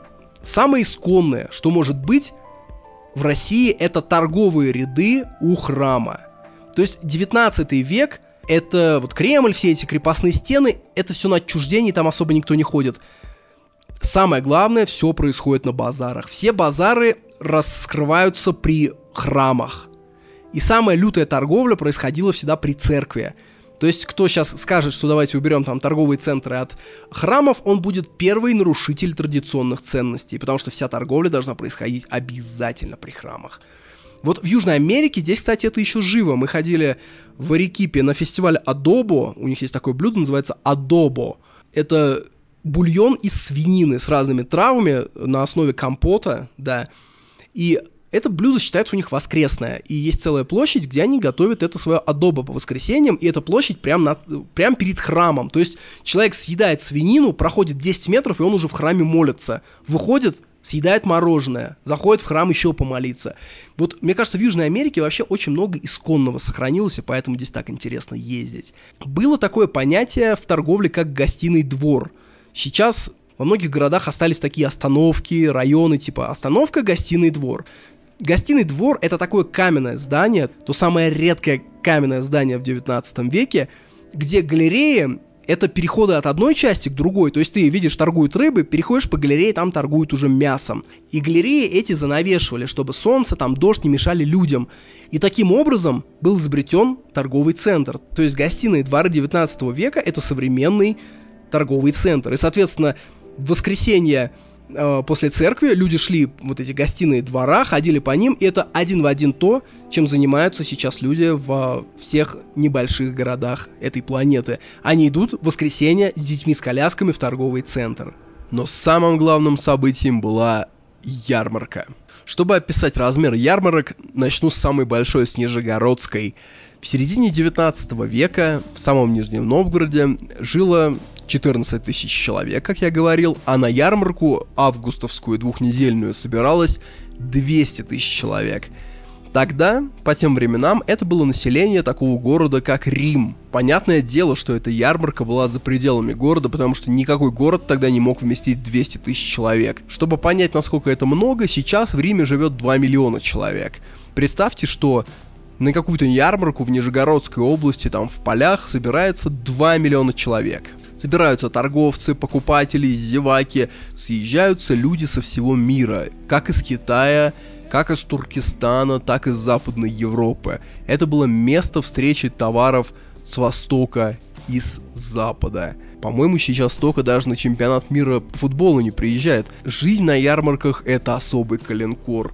Купцы приезжали без семей каждую сделку они предпочитали спрыскивать, то есть выпивать после сделки. Во время ярмарок открывалось какое-то невообразимое количество кабаков, борделей, каруселей, примитивных опереточек театров съезжались со всей страны, с Европы, с Китая, певички, цыгане, открывались чайные дома для сотен бурлаков, которые подтаскивали тысячи тонн товаров по рекам. В нынешнем Канавинском районе Нижнего Новгорода был крупнейший в России бордель.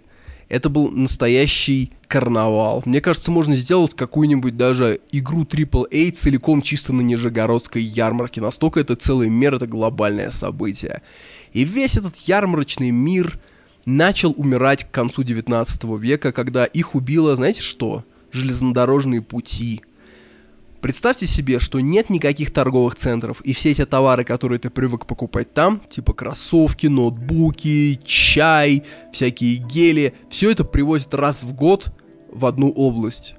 Железнодорожные пути все это распределили по времени. Теперь и к Китаю, и к Европе товары подвозились каждый месяц. И нет, не было нужды собираться раз в год. Кроме ярмарок были магазины – Интересно, что тогда начали появляться магазины по типу Fix Price. Они так и назывались. Цены там были без торга. То есть, как это выглядело? Заходит в такой магазин Fix Price дама. Мальчик, а при магазинах всегда работали мальчики. Он кричит «Камила Альбертовна пришла!»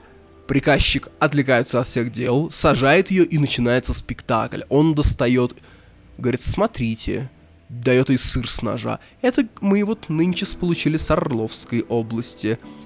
Достает ломтик икры, черные миноги, соленые грибы, розовая просвечивающая на солнце семга, фигурные пряники. Фабричного производства же нет как такового еще. Ассортимент товаров меняется каждый месяц. То есть вот пришла ему партия грибов. Все. Она может больше год не приходить, зато придет, например, апельсин, то есть посещение магазина тогда это в большей степени такая, знаете, казиношная история. Представляешь, ты заходишь в пятерочку, и там каждый месяц меняются товары, ну, практически там на 80%. Хлеб, молоко остаются, а всякие интересные товары меняются, и ты даже представить не можешь, какие они появятся, смотря с кем договорится купец. И он очень четко по делу описывал каждое. Вот, мол, был чокс с Астрахани получен, а Камила Альбертовна, знай, заказывает да заказывает. И потом уходит с пустыми руками. И потом, конечно, мальчики все это принесут уже домой. Разумеется, все эти мальчики, все эти приказчики обували. Как обували? Но в основном все магазины были, конечно, с торгом. Чтобы хорошо торговаться, твой персонал должен знать цену, ниже которой ты точно не опустишься. Соответственно, писали на каждом товаре цену, допустим, в два раза больше. А сзади сзади писали настоящую цену, ниже которой не опустишься, но как ее писали? Ее писали не цифрами. Каждая контора брала какое-то свое слово. Например, есть слово «мельников». В нем не повторяется ни одна буква, можете проверить. 10 разных букв. Это значит М, М это 0, Е это 1, Л это 2. И так до 9. И, соответственно, буквами и словом «мельников» ты можешь зашифровать любую цену. Соответственно, там, например, на самоваре написано «цена 20 рублей», а сзади маленькими буковками «ЕЛ» написано. Это значит 12 рублей. И приказчик, взяв в руки самовар, он может тут же увидеть ниже какой цены, опускаться ему нельзя в торге. Если ты захотел бы в ту пору купить иконы, тебе бы их никто не продал, потому что покупать иконы считалось большим грехом иконы выменивали. Вот послушайте, что это за процедура. Ты подходишь к лавке, к иконной, снимаешь шапку, заходишь и говоришь, хочу поменять икону, мол. Тебе говорят не сумму в рублях, на которую ты должен поменять икону, а опять-таки в виде шифра. Только в этот раз шифр ты знаешь, потому что о, там были специальные обозначения 1, 2, 3, и тебе говорят, Икону хочешь поменять? Ну, икона у нас меняется на арцы дело. И ты знаешь, что арцы дело, вот это сочетание арцы дело, это значит 200 рублей. Ты говоришь, ох, я готов на арцы с половиной дела поменять. Это значит арцы пополам. Итак, мы ставим со снятой шапкой в руках, торгуемся вот этими вот непонятными словами, пока, наконец, не придем к консенсусу и не поменяем икону на деньги. И Господь такой смотрит с неба, создатель всего, и такой, ну да, они действительно это не продают, не покупают. это вне товарно-денежных отношений, они действительно их меняют. Ну что ж, в этот раз без потопа, ребят. Я помню, раньше у какой-то части населения было не принято вечером брать деньги в руки. То есть ты что-нибудь продаешь там или там отдаешь какой-нибудь долг, и чувак просто не берет в руки деньги. И он говорит, вечером не берут. И знаете, что он делал? Он, он говорил, клади вот на полочку. А если полочки не было, человек поднимал так вот колено, приподнимал и говорил, клади на это колено. Что было, кроме ярмарок в торговле в Российской империи? Был богатейший стритфуд, который целиком вымер в СССР, и до Российской Федерации он практически не докатился. По городам ходили лоточники. Лоточники носили пироги. Пироги там десятков видов, например, гречневики. Э, носили разрезанные груши, арбузы на деревянных палочках, апельсины. Кричали эти торговцы. Лимоны, пельцины хорош. Потому что это звучная фраза. Ходили люди, которых называли сбитенщиками. Представьте себе, у них за спиной был такой самовар по типу огнемета, и опоясывала их тело труба. И труба это выводила с кранчиком, и они наливали сбитень. Сбитень — это кипяток с медом, с тебрецом и разными душистыми травами. Они продавались в разных стаканах, и был такой комплект промо с мягкой сайкой стоило 10 копеек. И, собственно, постоянно все в России, там, в первой половине 19 века пили этот сбитень. Сейчас я, конечно, понимаю, что такое осталось только в Латинской Америке. Я не про сбитень, я про саму систему уличной торговли, про вот эти все крики на базарах. Они же, у них есть специальные песни, специальные кричалки. Помните, я в том подкасте рассказывал? Папа, папа, папа, фрита, папа, фрита, папа, папа, папа. А, тенемас. Это значит картошку продают, жареную. В трактирах постоянно играли песни на автоматах музыкальных. Я сейчас включу, и вы почувствуете на 15 секунд атмосферу московской чайной конца 19 века.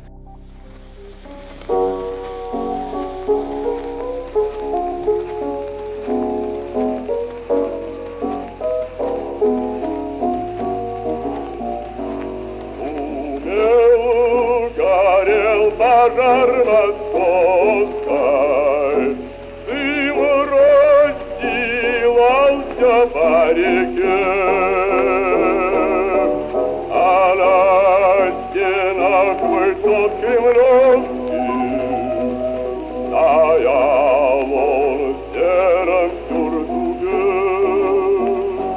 Причем трактиров была огромная масса.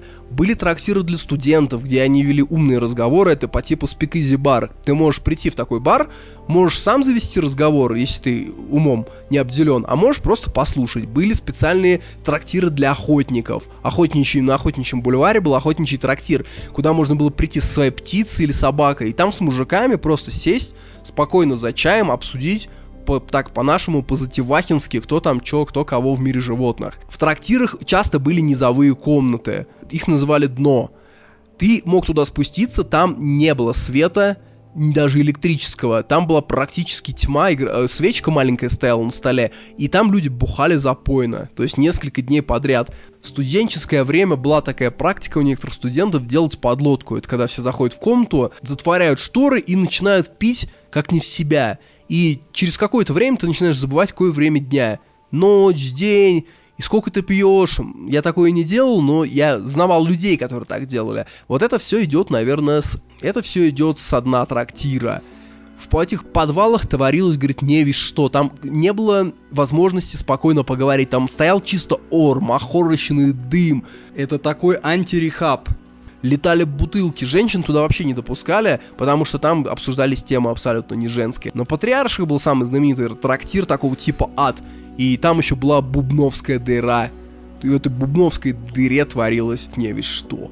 Ресторан вообще непривычное слово, он начал употребляться только в 20 веке. До этого рестораны называли ресторация. В городском фольклоре его называли растеряция. Зашел, деньги потратил, ушел. И в загородных ресторанах творилось то, что называлось купеческим чертогоном. Купцы люди степенные, спокойные, но им надо было сбрасывать энергию, и они уезжали в загородные рестораны, и там происходило битье стекол, гоняние друг друга с ножами. Короче, полный чертогон.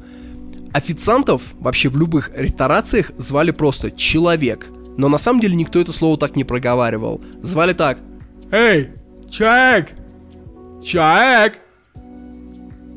Друг к другу официанты обращались только пс-пс-пс. И тут я отвлекусь. Я вбил в Google пс-пс-пс официант, чтобы проверить, как часто это использовалось. И знаете, что мне вылезло первым? В Гугле ссылка на TripAdvisor на какой-то кировский кабак, на какой-то кировский, кировскую шашлычную, короче, какой-то ресторан кировский наших дней. И это был отзыв.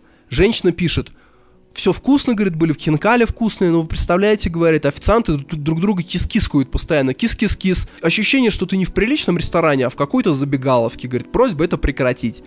И женщина не знает, что посягнула на древнейшую традицию.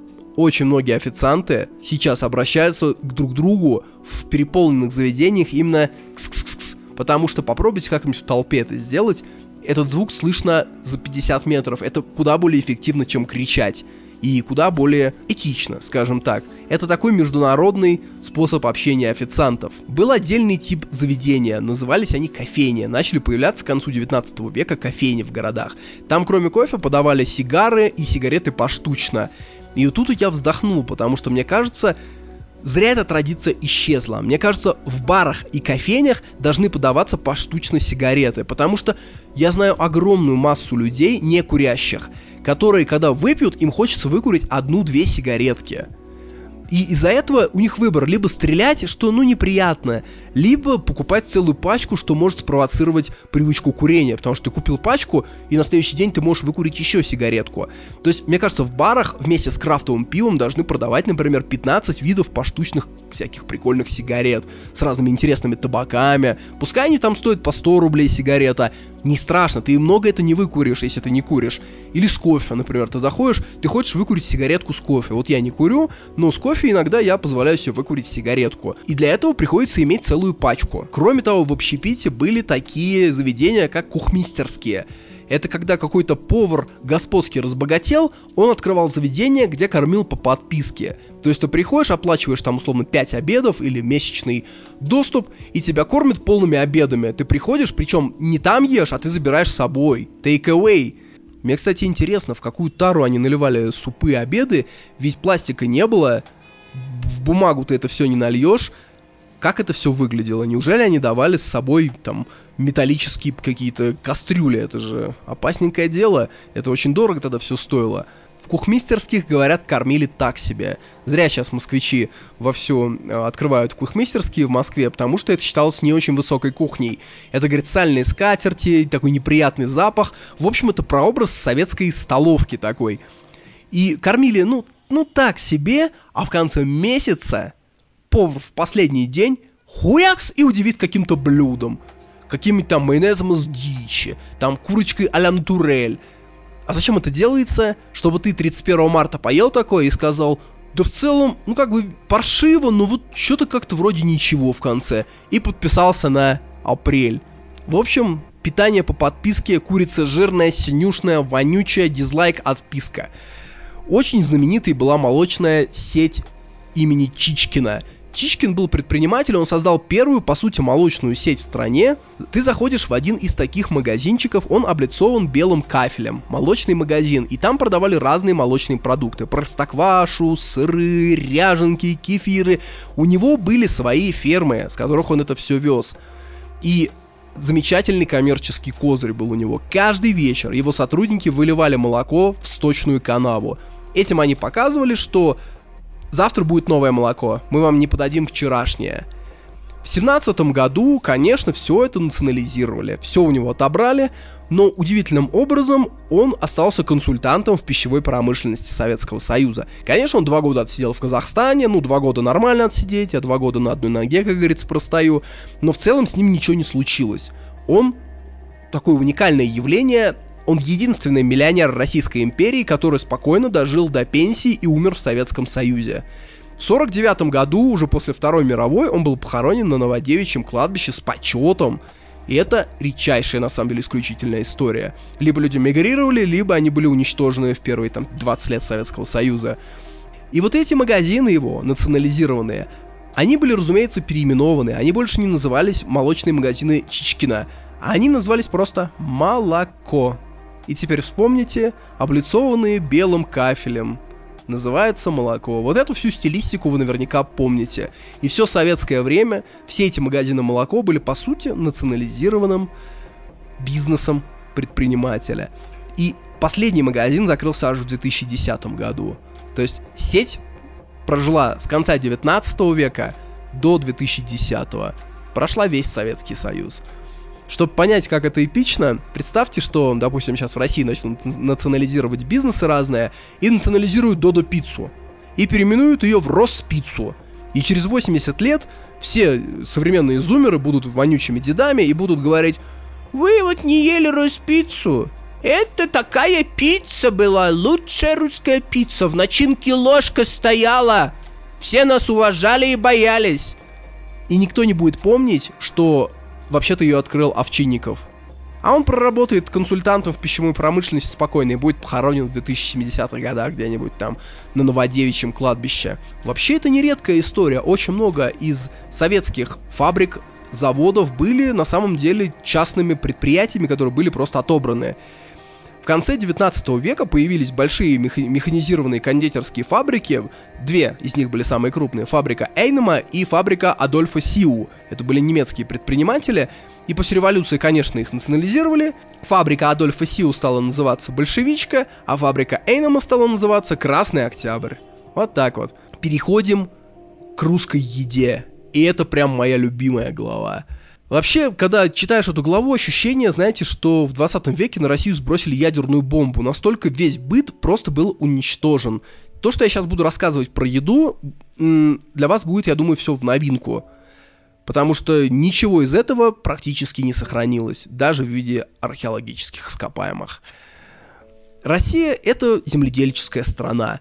Поэтому основа русской кухни — это хлеб, это тесто. Сортов хлеба было просто невероятное количество — Ржаной, кислый, сладкий, солдатский, больничный, деревенский, пшеничный, весовой, калач, сайка, крендель, ситник, баранки, сушки, пряники, ковришки, жамка, моргенштерновский с черным изюмом. Одной ржаной муки было шесть видов. Пироги — отдельная песня — глухие с начинкой, гороховик, крупейник, грибник, курник, кулебяки с визигой, шанги с картошкой, сдобной, из кислого теста, на льняном масле, на конопляном масле. Были дорожные пирожки кокурки, или кокурки, э, пирожок, а внутри него запечено целое яйцо, без э, скорлупы, разумеется. И это блюдо брали с собой в дорогу, потому что даже надавишь на него, с яйцом ничего не произойдет. Под защитой теста.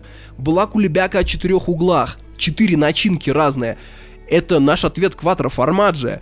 Огромное количество киселей было, была целая кисельная культура. Гороховый кисель был такой густой, что его резали ножом. Саламата, кулага, упаренная в корчаге на вольном духу, ржаную муку мешали с солодом, с калиной, квасили, перемешивали с фруктами, ягодами и пекли в печи подавались пшенники, лапшенники, крупенники, мешали крупы с творогом, яйцами, маслом, делали разнообразный хворост, который я еще застал. На Урале и в Сибири употребляли пельмени. То есть это было Урало-сибирское блюдо, которое в Центральной России практически не знали. Его употребляли охотники сибирские, они что с ним делали? В начале зимы лепили пельмени десятками тысяч, и когда они шли на становище, на промысел, охотники, они брали с собой там несколько тысяч таких пельменей, и это было очень удобное блюдо. Сытное, не портящееся, э, сварить ты мог его всегда. Из снега вытопить воду и съесть. На юге страны делали вареники, их делали уже с творогом, с вишней, с абрикосами. Из Малороссии и нынешней Украины шли галушки, из Подольской губернии голубцы. Это вареное пшено с рубленой говядиной, завернутое в капустный лист и, внимание, сваренное в квасе. В деревнях тем временем часто бывали голоды, и часто не хватало хлеба, были такие недороды, и поэтому использовались суррогаты хлеба. Допустим, 30% пшеницы, а остальное какое-то растение или отруби, там лебеда, желуди, подсолнечные жмыхи, свекла, солома, древесная кора даже было, и были сотни ингредиентов. То есть было целое искусство замены муки хлебе. Это было настолько обычным делом, что медики даже производили исследования, насколько усвояется каждый из вот этих суррогатов. И регулярно публиковались рецепты заме- заменителя хлеба в сборниках всяких губернских ведомостях, типа «Чем сейчас модно хозяюшке заменить хлеб, если наступил, не дай бог, голод?» Хлеб причем ели не кусками, как мы думаем, что мужики ели хлеб кусками. Нет, самым распространенным способом употребления хлеба была тюря. То есть хлеб крошили в подсоленную воду или в квас и чуть-чуть забеляли конопляным маслом. Было куча видов этой тюри, была богатая тюря, когда туда еще говядинки, лучка, огурца, а вместо воды желательно квас, и вот мы потихонечку изобретаем окрошку. Была нищая тюря, это когда просто вода соленая и туда хлеб. Про рыбу. Интересно, что вся та роскошная рыба красная, которую мы сейчас знаем, там кита, горбуша, она же дальневосточная, и из-за невозможности перевозок она вся оставалась на Камчатке. Камчатка была переполнена рыбой. Камчедала кормили этой роскошной рыбой собак, а в остальной России ее, соответственно, не знали вообще. В европейской части России не знали ни сибирских рыб, ни дальневосточных, там знали только, по сути, речные волжские рыбы, потому что морские не доходили. И был очень такой одновременно и интересный, и садистский способ потребления рыбы в трактире. Вот ты садишься в трактире, хочешь заказать, например, уху из леща. Тебе приносят большого леща живого, показывают его, и в этот момент ты берешь ножик и делаешь на нем своеобразные заметки. Вырезаешь всякие штучки около головы, уносят его, целиком варят и приносят те блюда, где этот лещ лежит исполосованный твоим ножом. Это делается, чтобы рыбу свежую не подменили, не сделали тебе уху из снулой, уснувшей поганой рыбы. Интересно, что многие рыбы, которые мы привыкли считать русскими, тогда не ели. Например, сама практически не потребляли, потому что он считался грязной донной рыбой, которая ест всякая пакость со дна. Щуку русские люди практически не употребляли в 19 веке и в начале 20-го, потому что она считалась еврейской рыбой. Она шла в основном в еврейскую кухню.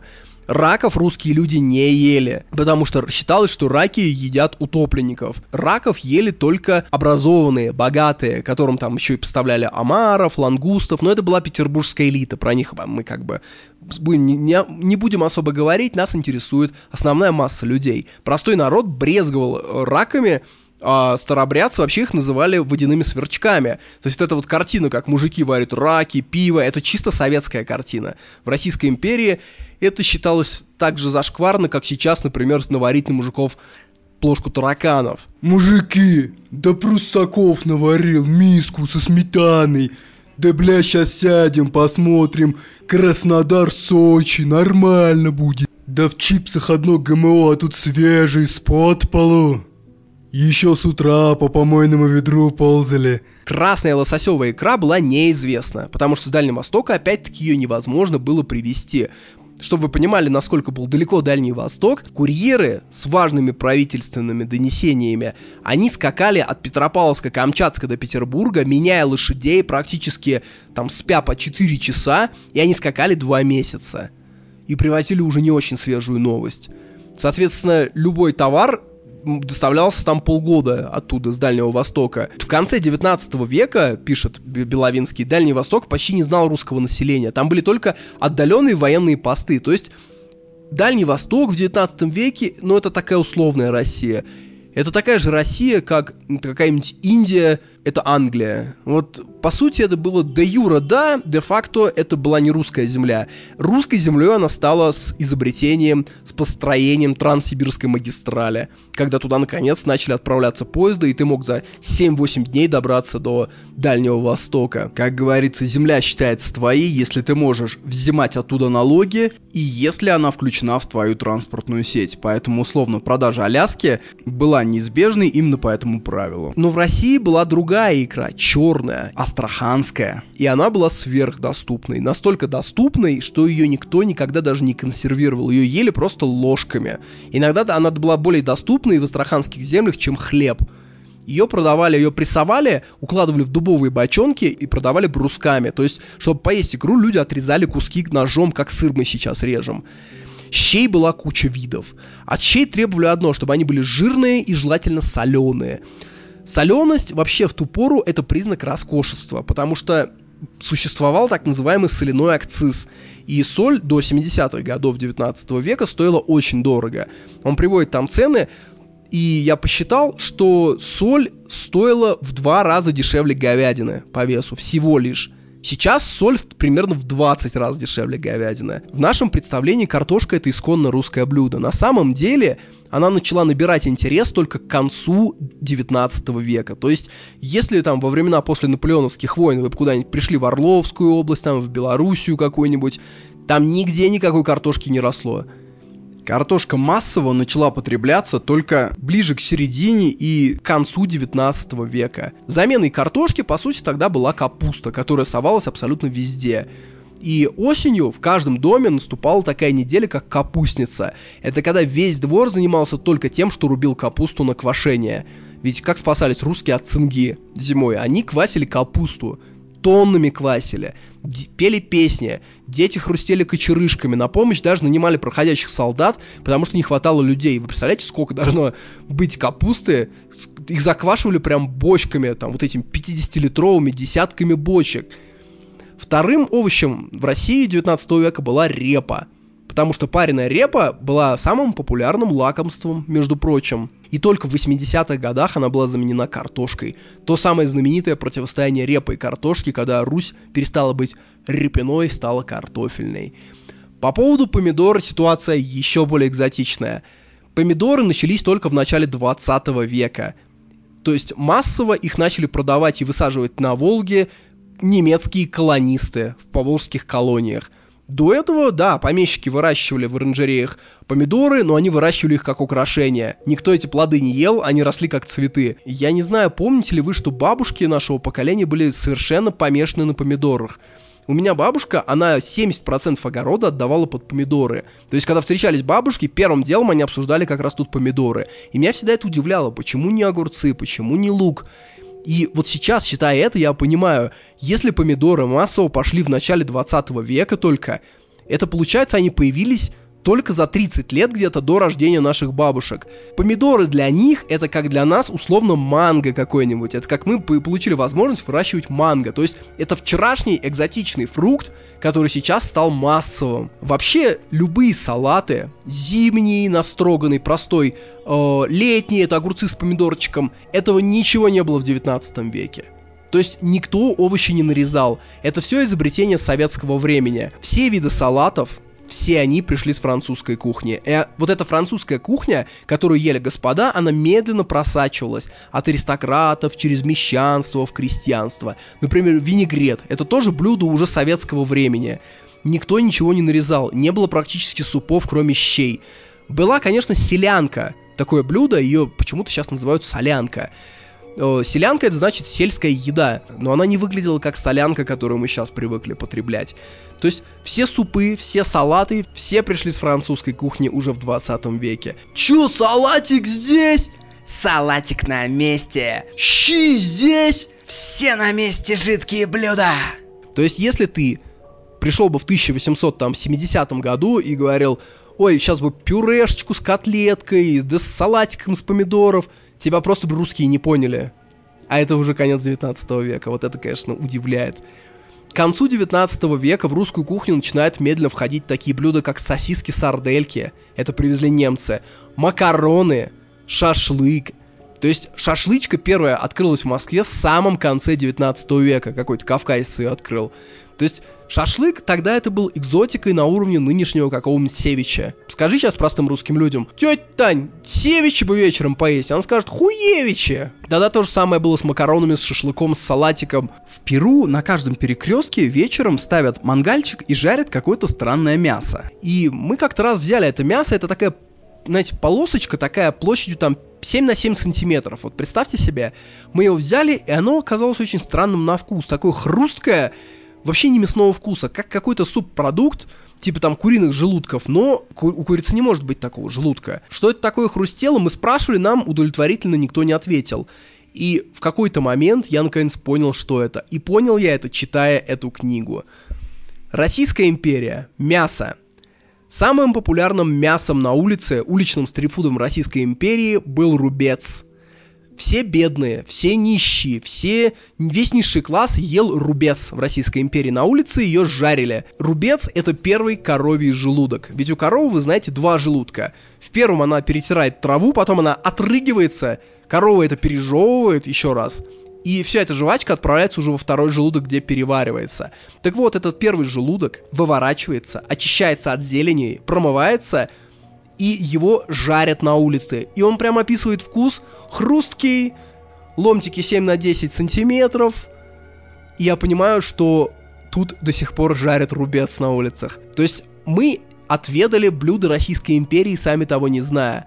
И забавно, что Беловинский говорит, вы, говорит, поди такого и не видали, и не слышали никогда. Хочется им сказать, видали, дорогой мой, кушали. Это блюдо, кстати, в Перу называется антикуча можете поесть. Не противно вообще, ну, я бы не сказал, что очень вкусно, ну, ну и не противно. Молочки в середине 19 века практически не было. В 19 веке само молоко-то пили редко в деревнях. Тем более не было никаких сыров, кефиров. Это, видимо, тоже в основном уже изобретение позднего времени. Русское масло начало появляться только к концу 19 века, и оно стало предметом экспорта за границу, но очень особенного экспорта. Его закупали датчане, и потом тут же продавали обратно в Россию, но уже богатым. Что это было? Русская маслобойня была довольно примитивной, но оно было плохого качества. Точнее даже так, оно было неровного качества. То есть какой-то, какая-то бочка могла быть превосходная, какая-то, ну, абсолютно никуда не годится. Русское масло часто фальсифицировали. Добавляли туда маргарин, растительное масло, сало. Кроме того, было плохое качество производства, и часто туда попадала солома, волосы, опилки, мухи, всякие фальсификаты. Что делали датчане? Они это покупали, сортировали, маркировали, грузили в хорошую тару и продавали в Петербург уже богатым русским. То есть датчане исполняли роль такого аутсорс-контролера. Сливочное масло люди в основном в России не употребляли. Они употребляли растительное масло всех видов. Самое популярное, конечно, конопляное. И было даже небольшое количество потребления оливкового масла. Но для чего? Не для пищи. Его возили его ввозили из Турции и потребляли как заправку для лампадки перед иконами. Сыров русский человек не ел вплоть до конца 19 века. Мягкие сыры он не ел в основном потому, что их презирал. То есть он считал, что это тухлятина и плохо пахнет. И русская сыроварня опять-таки начала появляться только к концу 19 века. Причем мягкие сыры русские люди ели с сахаром. То есть они не представляли, как можно есть сыр без сахара. Конечно, уже в 20 веке, в начале, там, в каких-то 1910-х годах, все было уже очень развито. И русское масло, и русские сыры. Это стало отдельным брендом. То есть, та Россия, которую мы знаем, это Россия конца 19-го, начала 20 веков. До этого это какая-то абсолютно другая страна. Хочу зачитать вам шикарнейший отрывок про пироги. В особенно исключительных случаях, например, в большие праздники или именины, пеклись пироги со сладкой начинкой – уже с самого утра запах этого пирога приводил в особенное настроение младших членов семьи. Пирог в ожидании обеда степенно покоился на противне, прикрытый чистым холстом. Но стоило матери хоть на минуту отлучиться с кухни, как вокруг него в тот же час собиралась молодая компания. Вот кто-нибудь боязненно поднимет холст и начинается внимательный осмотр. Нет ли у пирога какого-нибудь случайного приросточка, что ли, которую можно было, не нарушая целостности пирога, теперь же отделить и съесть. Не высунулась ли где-нибудь там ягодка, как бы нарочно, чтобы ее отколупнуть? И только строгий окрик матери с подзатыльником разгонял малышню. Но мысль о пироге крепко сидела в головах малышей до самого обеда и давала тему для тонких соображений, кому какая часть достанется, вкусная ли серединка или суховатый краешек. Алкоголь. В Российской империи исконным хмельным напитком считалась брага и квас, которая готовилась из муки и солода с добавлением хмеля. Это был довольно мутный, непритязательный напиток, слегка шибающий в нос. Так что, когда говорят брашка, само слово, это не та трава из сахара и дрожжей, которая появилась в Советском Союзе, это скорее очень тонкий хлебный напиток, Крепость Браги была незначительная, и чтобы объединять, нужно было ее выпить много. Причем у нее был такой фокус, она шибала внезапно. То есть ты пил ее ковшами, все окей, идешь домой, и в какой-то момент ты понимаешь, что не можешь идти. У тебя просто голова кругом идет. Водка, какой мы ее знаем, она пришла из Польши там в 17 веке, даже само слово «вудка» это польское слово. И до конца 19 века право делать водку, то есть гнать спирт, дистиллировать, имели только дворяне. Остальных очень жестко за это наказывали. Эти дворяне, они как бы сами ничего не гнали, они продавали это право евреям-шинкарям, можно их так назвать. И евреи как бы владели, я сейчас пальцами так делаю, этими водочными домами. И поэтому в патриотической литературе в дальнейшем очень много было таких обвинений евреев, что они спаивали русский народ. На самом деле, конечно, они ничего не спаивали, они были там максимум ЗИЦ-председателями. Все деньги уходили аристократам. Но это абсолютно европейская история. Абсолютно все европейцы во все времена пользовались евреями как ЗИЦ-председателями. Вы, может, удивитесь, но самогон в Российской империи был неизвестен.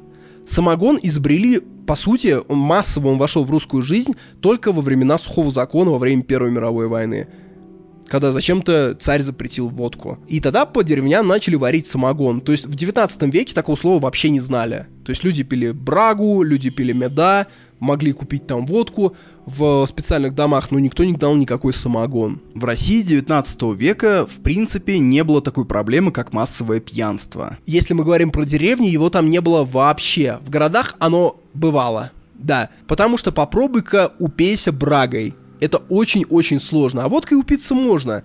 И водку в том числе подавали на сельских сходах. То есть раз в несколько месяцев собирались сельские сходы и сохранились документы, сколько они закупали водки. И, короче, они закупали 12 литров на 40-50 мужиков. Это примерно 200-250 грамм на человека за вечер. Вот это считалось гушбан байрамом. То есть это считалось уже пьянство. То есть люди позволяли себе такой раз в несколько месяцев. 200-250 грамм на здорового мужика. Алкашество процветало в городах. То есть мы сейчас думаем, что пьянство это деревенская история, а на самом деле пьянство зародилось в городах.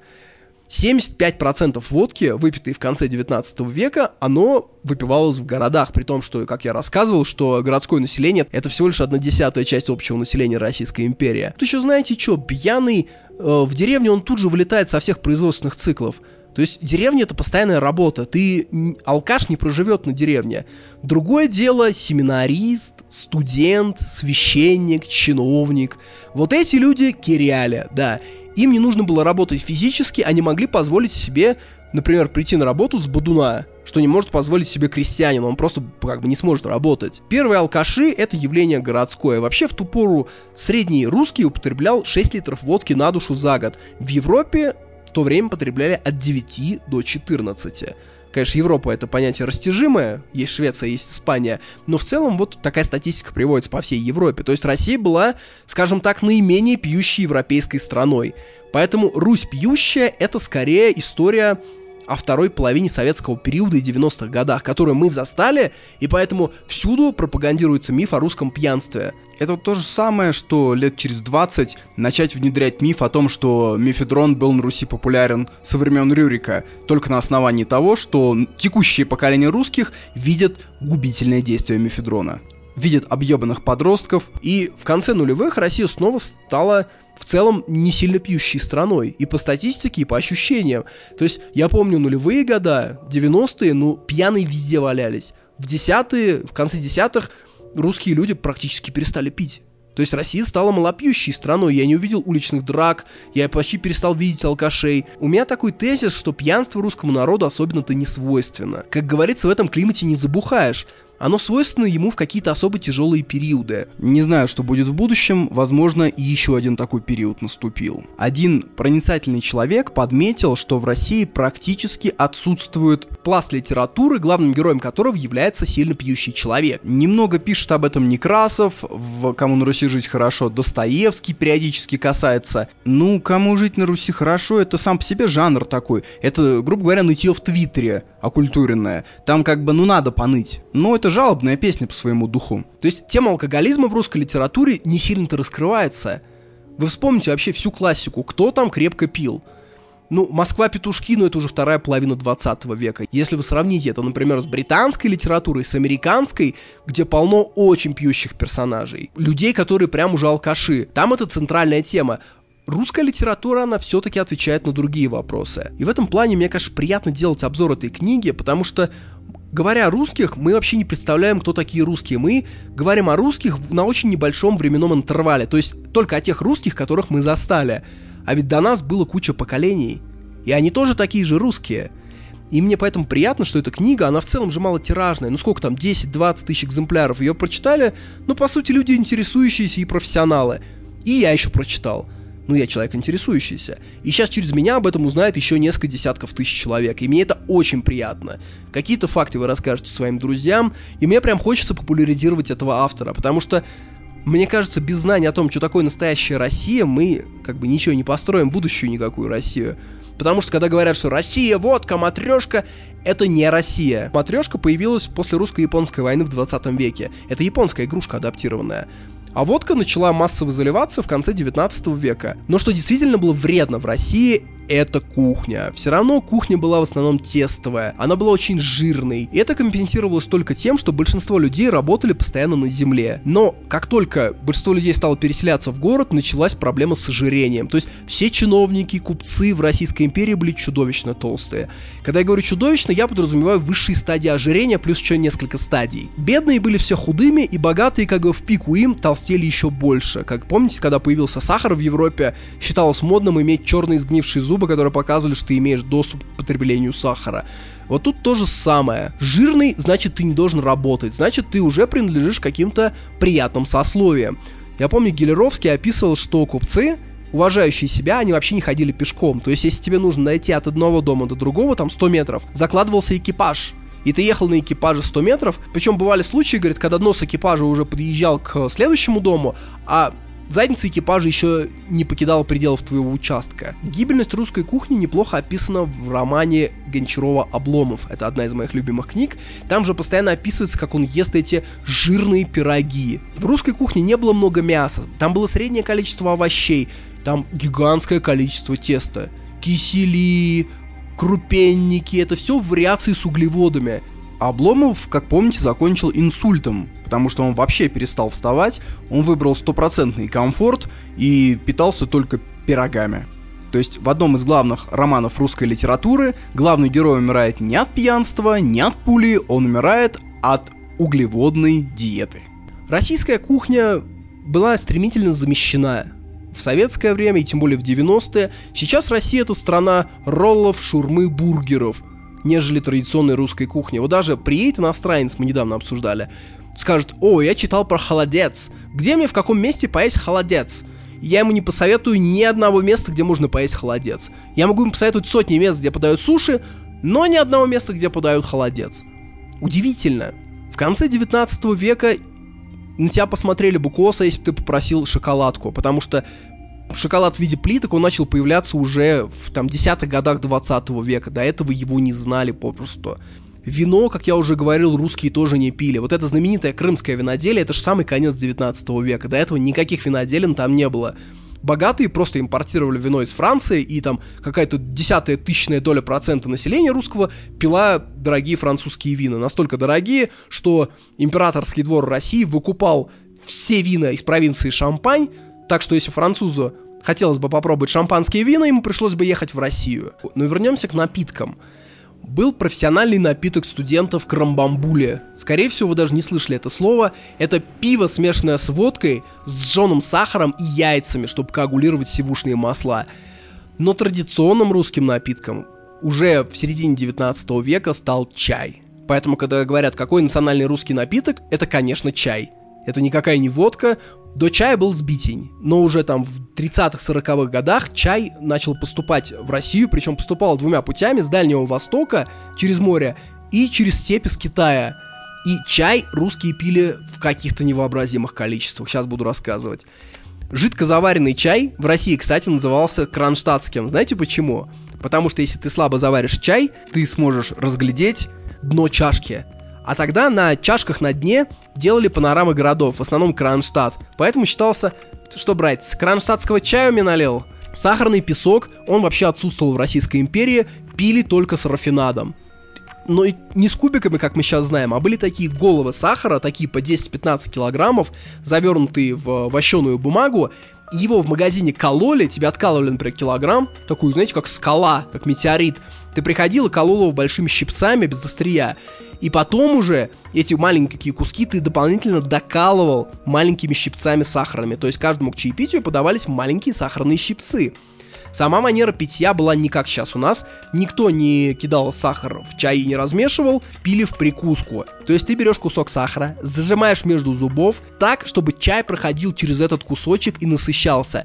Говорят, так намного вкуснее.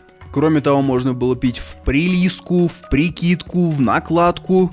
Существовало много видов. И то есть люди, они собирались, и каждый любил как-то по-своему. Кто в прилиску пьет, кто в прикуску, кто в приглядку, кто в присядку.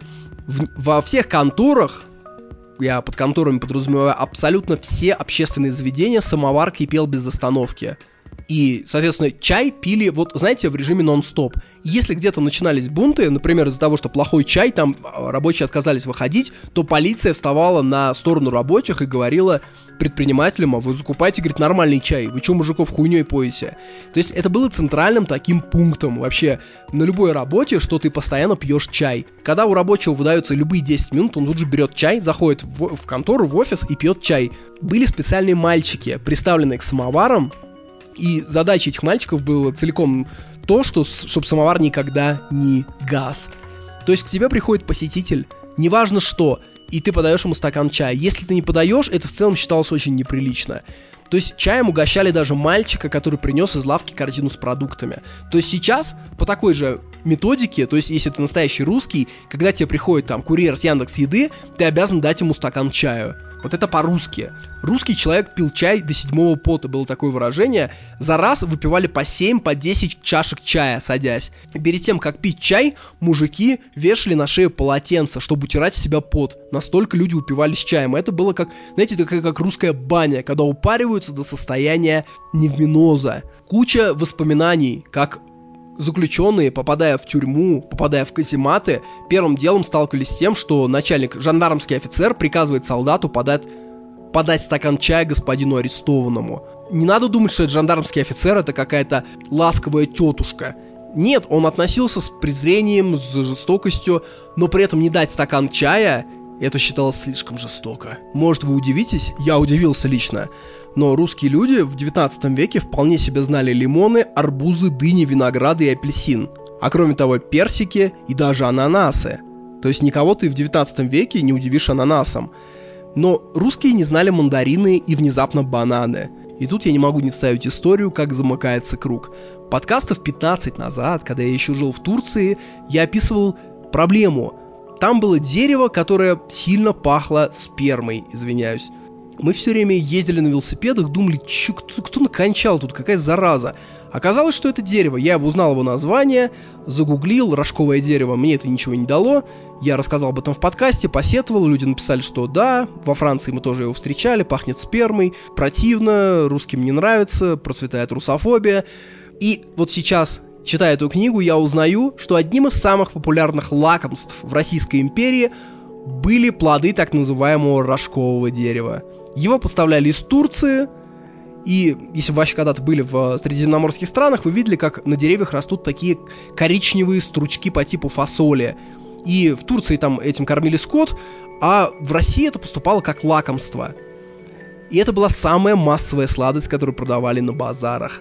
И это то самое спермяное дерево. Вот так вот турки нас и затроллили. И на этом, господа и дамы, мы будем сворачиваться.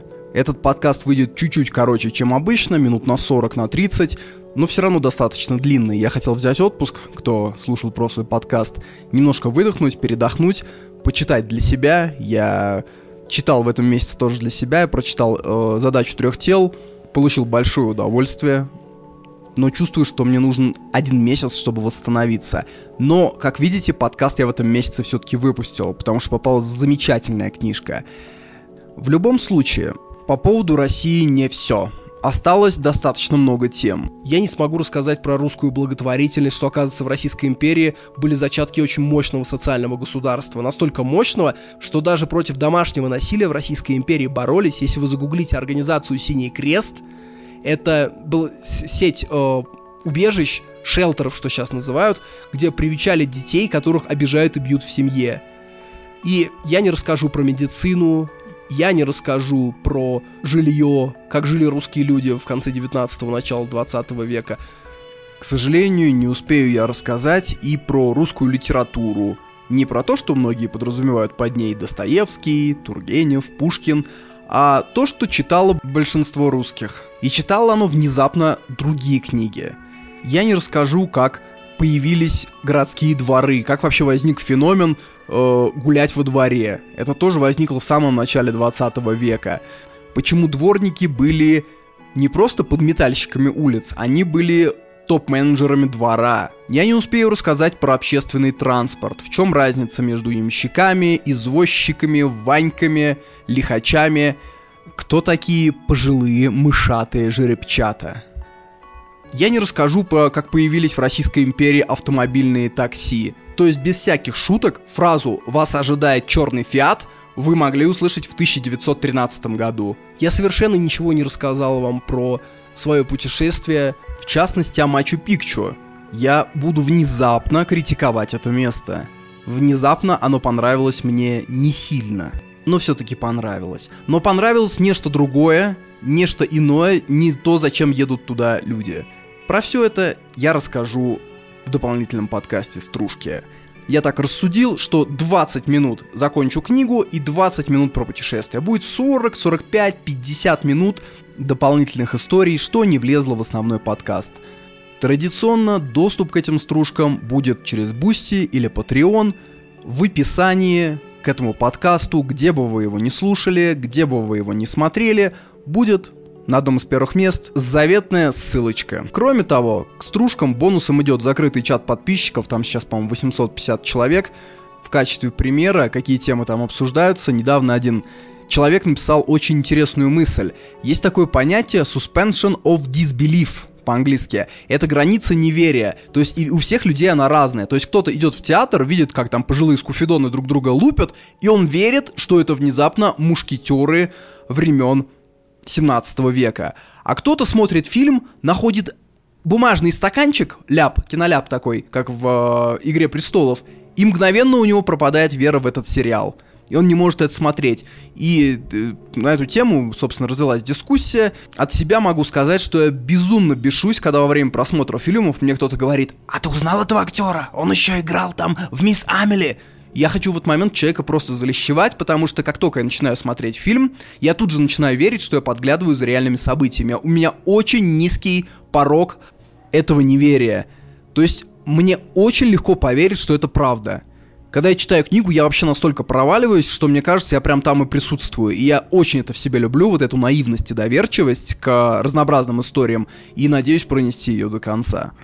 Ну и кроме закрытого чата будет еще закрытый канал с отрывками книг. Я прочитал не только э, Беловинского, я прочитал еще э, «Задачу трех тел», и там будут отрывки и из этой книги, и из каких-то других. И с- сейчас я буду читать э, Алексея Толстого рассказ, прям чисто для себя, для удовольствия. Э, рассказ называется «Детство Никиты», и считается, что это одна из самых счастливых и светлых книг вообще русской литературы про детство мальчика из конца 19 века. И, наверное, что-то туда закину тоже. В общем, кому не хватило этого подкаста, кому нужен чат и закрытый канал с книгами, идите в описание, там все будет, друзья. Ну а если вы будете столь любезны, что лайкните это видео, то вы сильно мне поможете. За сим я должен откланяться. Получилось смешно, я приехал в Лапас, и я только один день из семи тут гулял. То есть мне послезавтра уезжать, а я не видел величайший город Боливии. Три дня писал подкаст, три дня болел. Очень прекрасно. Как в рассказе Гришковца, когда чувак с недосыпом поехал в город своей мечты в Париж и просто проспал там все два дня. Ну да ладно. Что ж, я не буду обещать, что следующий подкаст будет в октябре, но скорее всего что-то мне подсказывает, что я его сделаю. Всех расцеловываю, всем пельменей, сбитня и нарезаю полосками черную икру. До октября.